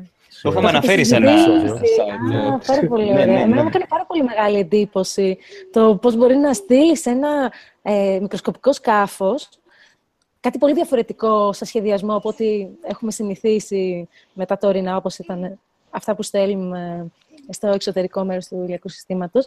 Ένα και να το τσιπάκι στείλεις σε στην ένα άλλο, ουσία. αστρικό, ναι, ένα άλλο αστρικό σύστημα. Είναι... Που, πόσο ήταν, πόσο... Θέλω να το στείλω στον, ε, στο Γκένταβρο Πρόσιμα Σεντάρι. Ναι, ναι, ναι. Ε, Τέσσερα ακόμα κάτι έτη φωτός μακριά. ναι, ναι, δεν μπορώ να θυμηθώ πόσο, ακριβό, πόσο μακριά είναι. Πολύ μακριά. Ναι, ναι, Και πολύ μακριά. με Δηλαδή, πρωτοποριακό με το λεωφορείο τρόπο. παίρνει πάρα πολύ ώρα. Α, ναι. Ποιο πηγαίνει, το, Να το το 051. Έχει πανιά, λέει, που θα, το, θα φουσκώνουν από ακτίνες λέιζερ που βρίσκονται στη γη. Ναι. Εκπληκτικό. Ναι, Και θα ναι, ναι. φτάσει 20 χρόνια από την, εκτός, από την εκτόξευσή του, που είναι πάρα πολύ λίγο σε σχέση με... Ναι. Καμιά εικοσαριά χρόνια. Ε, τέτοια. Βλέπω Αλλά δεν εύστοχες υπάρχει στα αλήθεια κριτικές. αυτό που λέω. Ναι, ναι, ναι, ναι, ναι, δεν υπάρχει στα αλήθεια αυτό που λένε. Πραγματικά είναι στα χαρτιά ακόμα. Έχεις δίκιο. Όντως, είναι υποθετικό. Σκληρό και Είναι είναι. αλήθεια. Ναι, ναι. Σκεπτικισμό βλέπω και μ' αρέσει. ο Είναι Bill καλό Nye δεν είχε αυτό, ξεκινήσει ένα... Ναι, ο Bill Nye δεν είχε ξεκινήσει ένα αντίστοιχο project, το Light Sail, πριν από κάποιο διάστημα. Το είχε κάνει με crowdfunding, ότι καλά θα ήταν ένας ε, δορυφόρος, τον οποίο θα έστελνε σε άλλο... ε, στο πιο κοντινό άστρο των ε, Proxima Centauri, νομίζω, ε, με, το οποίο θα, θα έπαιρνε την ενέργεια από τις ηλιακές ακτίνες, αλλά δεν, δεν νομίζω να προχώρησε. Δεν το θυμάμαι εγώ Γνωρίζω προσωπικά. και εγώ λεπτομέρειες. Μμ. Αλλά ναι, το, το, το Starshot νομίζω και ο Hawking το έχει στηρίξει. Ε, απλά το μεγάλο πρόβλημα, ως συνήθως, είναι τα χρήματα. Ε. Θέλει τεράστιες ε, πηγές ενέργειας και επομένως πηγές χρηματοδότησης. Αλλά είναι μια ωραία ιδέα για να έχει η ανθρωπότητα κάτι να ελπίζει έτσι, για το μέλλον. Το να φτάσουμε σε ένα άλλο ηλιακό σύστημα δεν έχει γίνει ποτέ με κανέναν τρόπο. Οπότε ελπίζουμε να το δούμε και αυτό μέσα στη Ναι. ζωή μας. Απλά πρέπει να ξέρουμε και πού να το στείλουμε. Γι' αυτό χρειάζονται οι μελέτες και η έρευνα και να υπάρχει και χρηματοδότηση για την έρευνα. Γιατί, για παράδειγμα, βγήκε πρόσφατα μια έρευνα για το πρόσφημα Σεντάρι που ε, λέει ότι ίσως δεν θα ήταν καλό να το στείλουμε εκεί. Ε, γιατί δεν θα βρούμε αυτό που ψάχνουμε. Δεν θα βρούμε δηλαδή μια γη. Αυτό ψάχνουμε. Υπήρχε ένας Κάτι υποψήφιος που έλεγε. πλανήτη για κατοικησιμότητα, αλλά ενδέχεται, ε, όπως, όπως οι περισσότεροι πλανήτες που είναι γύρω από αστέρες τύπου M, είναι πολύ πιθανό να έχουν χάσει την ατμόσφαιρά τους μέσα στα πρώτα χρόνια της ύπαρξής τους. Επειδή οι κόκκινοι νάνοι αστέρες έχουν το χαρακτηριστικό να έχουν πολύ έντονες εκλάμψεις και εκτοξεύσεις αισθηματικού υλικού. CMEs ε, τα λέμε αυτά, ε, τα οποία αλληλεπιδρούν με την ατμόσφαιρα ενός πλανήτη και μπορούν να τον απογυμνώσουν από την ατμόσφαιρα, ειδικά αν δεν έχει και μεγάλο μαγνητικό πεδίο αυτός ο πλανήτης. Ε, αλλά δυστυχώς, όπως σας είπα, μέχρι τώρα βρίσκουμε κυρίως πλανήτες έτσι, γύρω από μικρά άστρα, επειδή είναι πιο εύκολο να τους ανοιχνεύσουμε. Που δεν είναι ιδανική η περίπτωση να ψάχνεις για, για ζωή. Το ιδανικό θα ήταν να ψάχναμε παραδείγματα στο δικό μας ηλιακό σύστημα, έτσι δεν είναι, αφού ξέρουμε ότι αυτό έχει δουλέψει. Μμ. Προφανώς. Αλλά όπως σας Μία είπα, λι- αυτό θέλει πάρα πολύ χρόνο και τεράστια ακρίβεια που δεν την έχουμε ακόμη. Εγώ βρήκα την επόμενη μεγάλη επένδυση, δεν ξέρω για σας. Σε moderator Google για το Maps. chat. Google Maps Space Edition. Space. Ω. Πολύ μπροστά. Ε, βέβαια. το, κα- το βάζεις στο διαστημόπλαιο και Αλλά τελείωσε. τώρα το είπες σε όλο τον κόσμο, πάει ιδέα. Το καταχείρωσα ήδη. Α, Δημόσια. Δημόσια. Έτσι, δημόσια κατοχήρωση. Dips. Ωραία. Λοιπόν, είμαστε στις δύο ώρες. Συμπληρώσαμε δύο ώρες, βέβαια. Βέβαια. Προλάβαμε να... Νομίζω Νομίζω καλύψουμε πιάσαμε πολλά το θέματα. 1% αυτό που θέλαμε. αρκετά θέματα. Ε, λίγο σας αφήσαμε εκτός στο chat αυτή τη φορά. Είχαμε και την καλεσμένη μας, οπότε έπρεπε λίγο να έχει μια συζήτηση. Καλά, Στέφ, Στέφανε, δεν είναι κακό. Αυτό αν έβλεπες τι γραφόταν στο chat. Α, δεν Άρα, ναι, ναι, ναι, ναι, έχει και δίκιο ο Παύλος. Οκ, οκ. Ε, οπο- όπως πάντα θέλουμε τα σχόλιά σας ε, όταν ανέβει το βίντεο από κάτω, να μας πείτε τη γνώμη σας, την ε, άποψή σας πάνω στα θέματα που συζητήσαμε. Θα διαβάζουμε όλα. Και είχαμε και αρκετά σχόλια στο προηγούμενο βίντεο, τα οποία δυστυχώς δεν Πολύ ωραία, ναι. πιάσαμε α- σε αυτό. Θα τα πιάσουμε ίσως σε επόμενο. Να δείτε όλοι, παιδιά, το κανάλι της Ελένης. Rogue Astrophysics λέγεται. Βεβαίως, Μισό ναι. Να βάλω και ένα σύνδεσμο Θα για να έχουμε υπάρχει. και Θα βάλουμε και στην σύνδεσμο, περιγραφή, εννοείται. εννοείται. Από κάτω στην περιγραφή. Ναι, ευχαριστώ πολύ. Ε, Πληθαίνουμε σιγά σιγά. Πολύ χαίρομαι. Λοιπόν, Λοιπόν, Ελένη, σε ευχαριστούμε πάρα πολύ που, που ήρθες. ευχαριστούμε βέβαια την Ελένη. Παιδιά, και εγώ ευχαριστώ για την πάρα πολύ ωραία πολύ συζήτηση. για τη συζήτηση. Ναι. και όπως καταλαβαίνετε πρέπει να φύγω. Ναι, Πολύ το ωραία. καταλαβαίνω. Θα χαρώ να πούμε όποτε θέλετε. Εννοείται. Λοιπόν, σας Ωραία. χαιρετώ. Καλή χρονιά να Σε έχετε. ευχαριστούμε. Ευχαριστώ χρονιά. όλους σας που Καλή ήσασταν χρονιά να εδώ. έχουμε. Με χρονιά πολύ σε όλους. δημιουργικότητα. Γεια σας, Μμ. παιδιά. Γεια χαρά σε Γεια όλους. σου. Καλό βράδυ σε όλους, παιδιά. Καλό βράδυ, παιδιά. Ευχαριστούμε Θα για τα την πούμε Καλή παρέα στο σας. Επόμενο. χρονιά να έρχεται. Θα τα ξαναπούμε από το 2018. Wow. Δεν θα πεθάνει ποτέ αυτό το μήνυμα. Έτσι, έτσι. Ωραία. Γεια χαρά. Αντίο. Αντίο.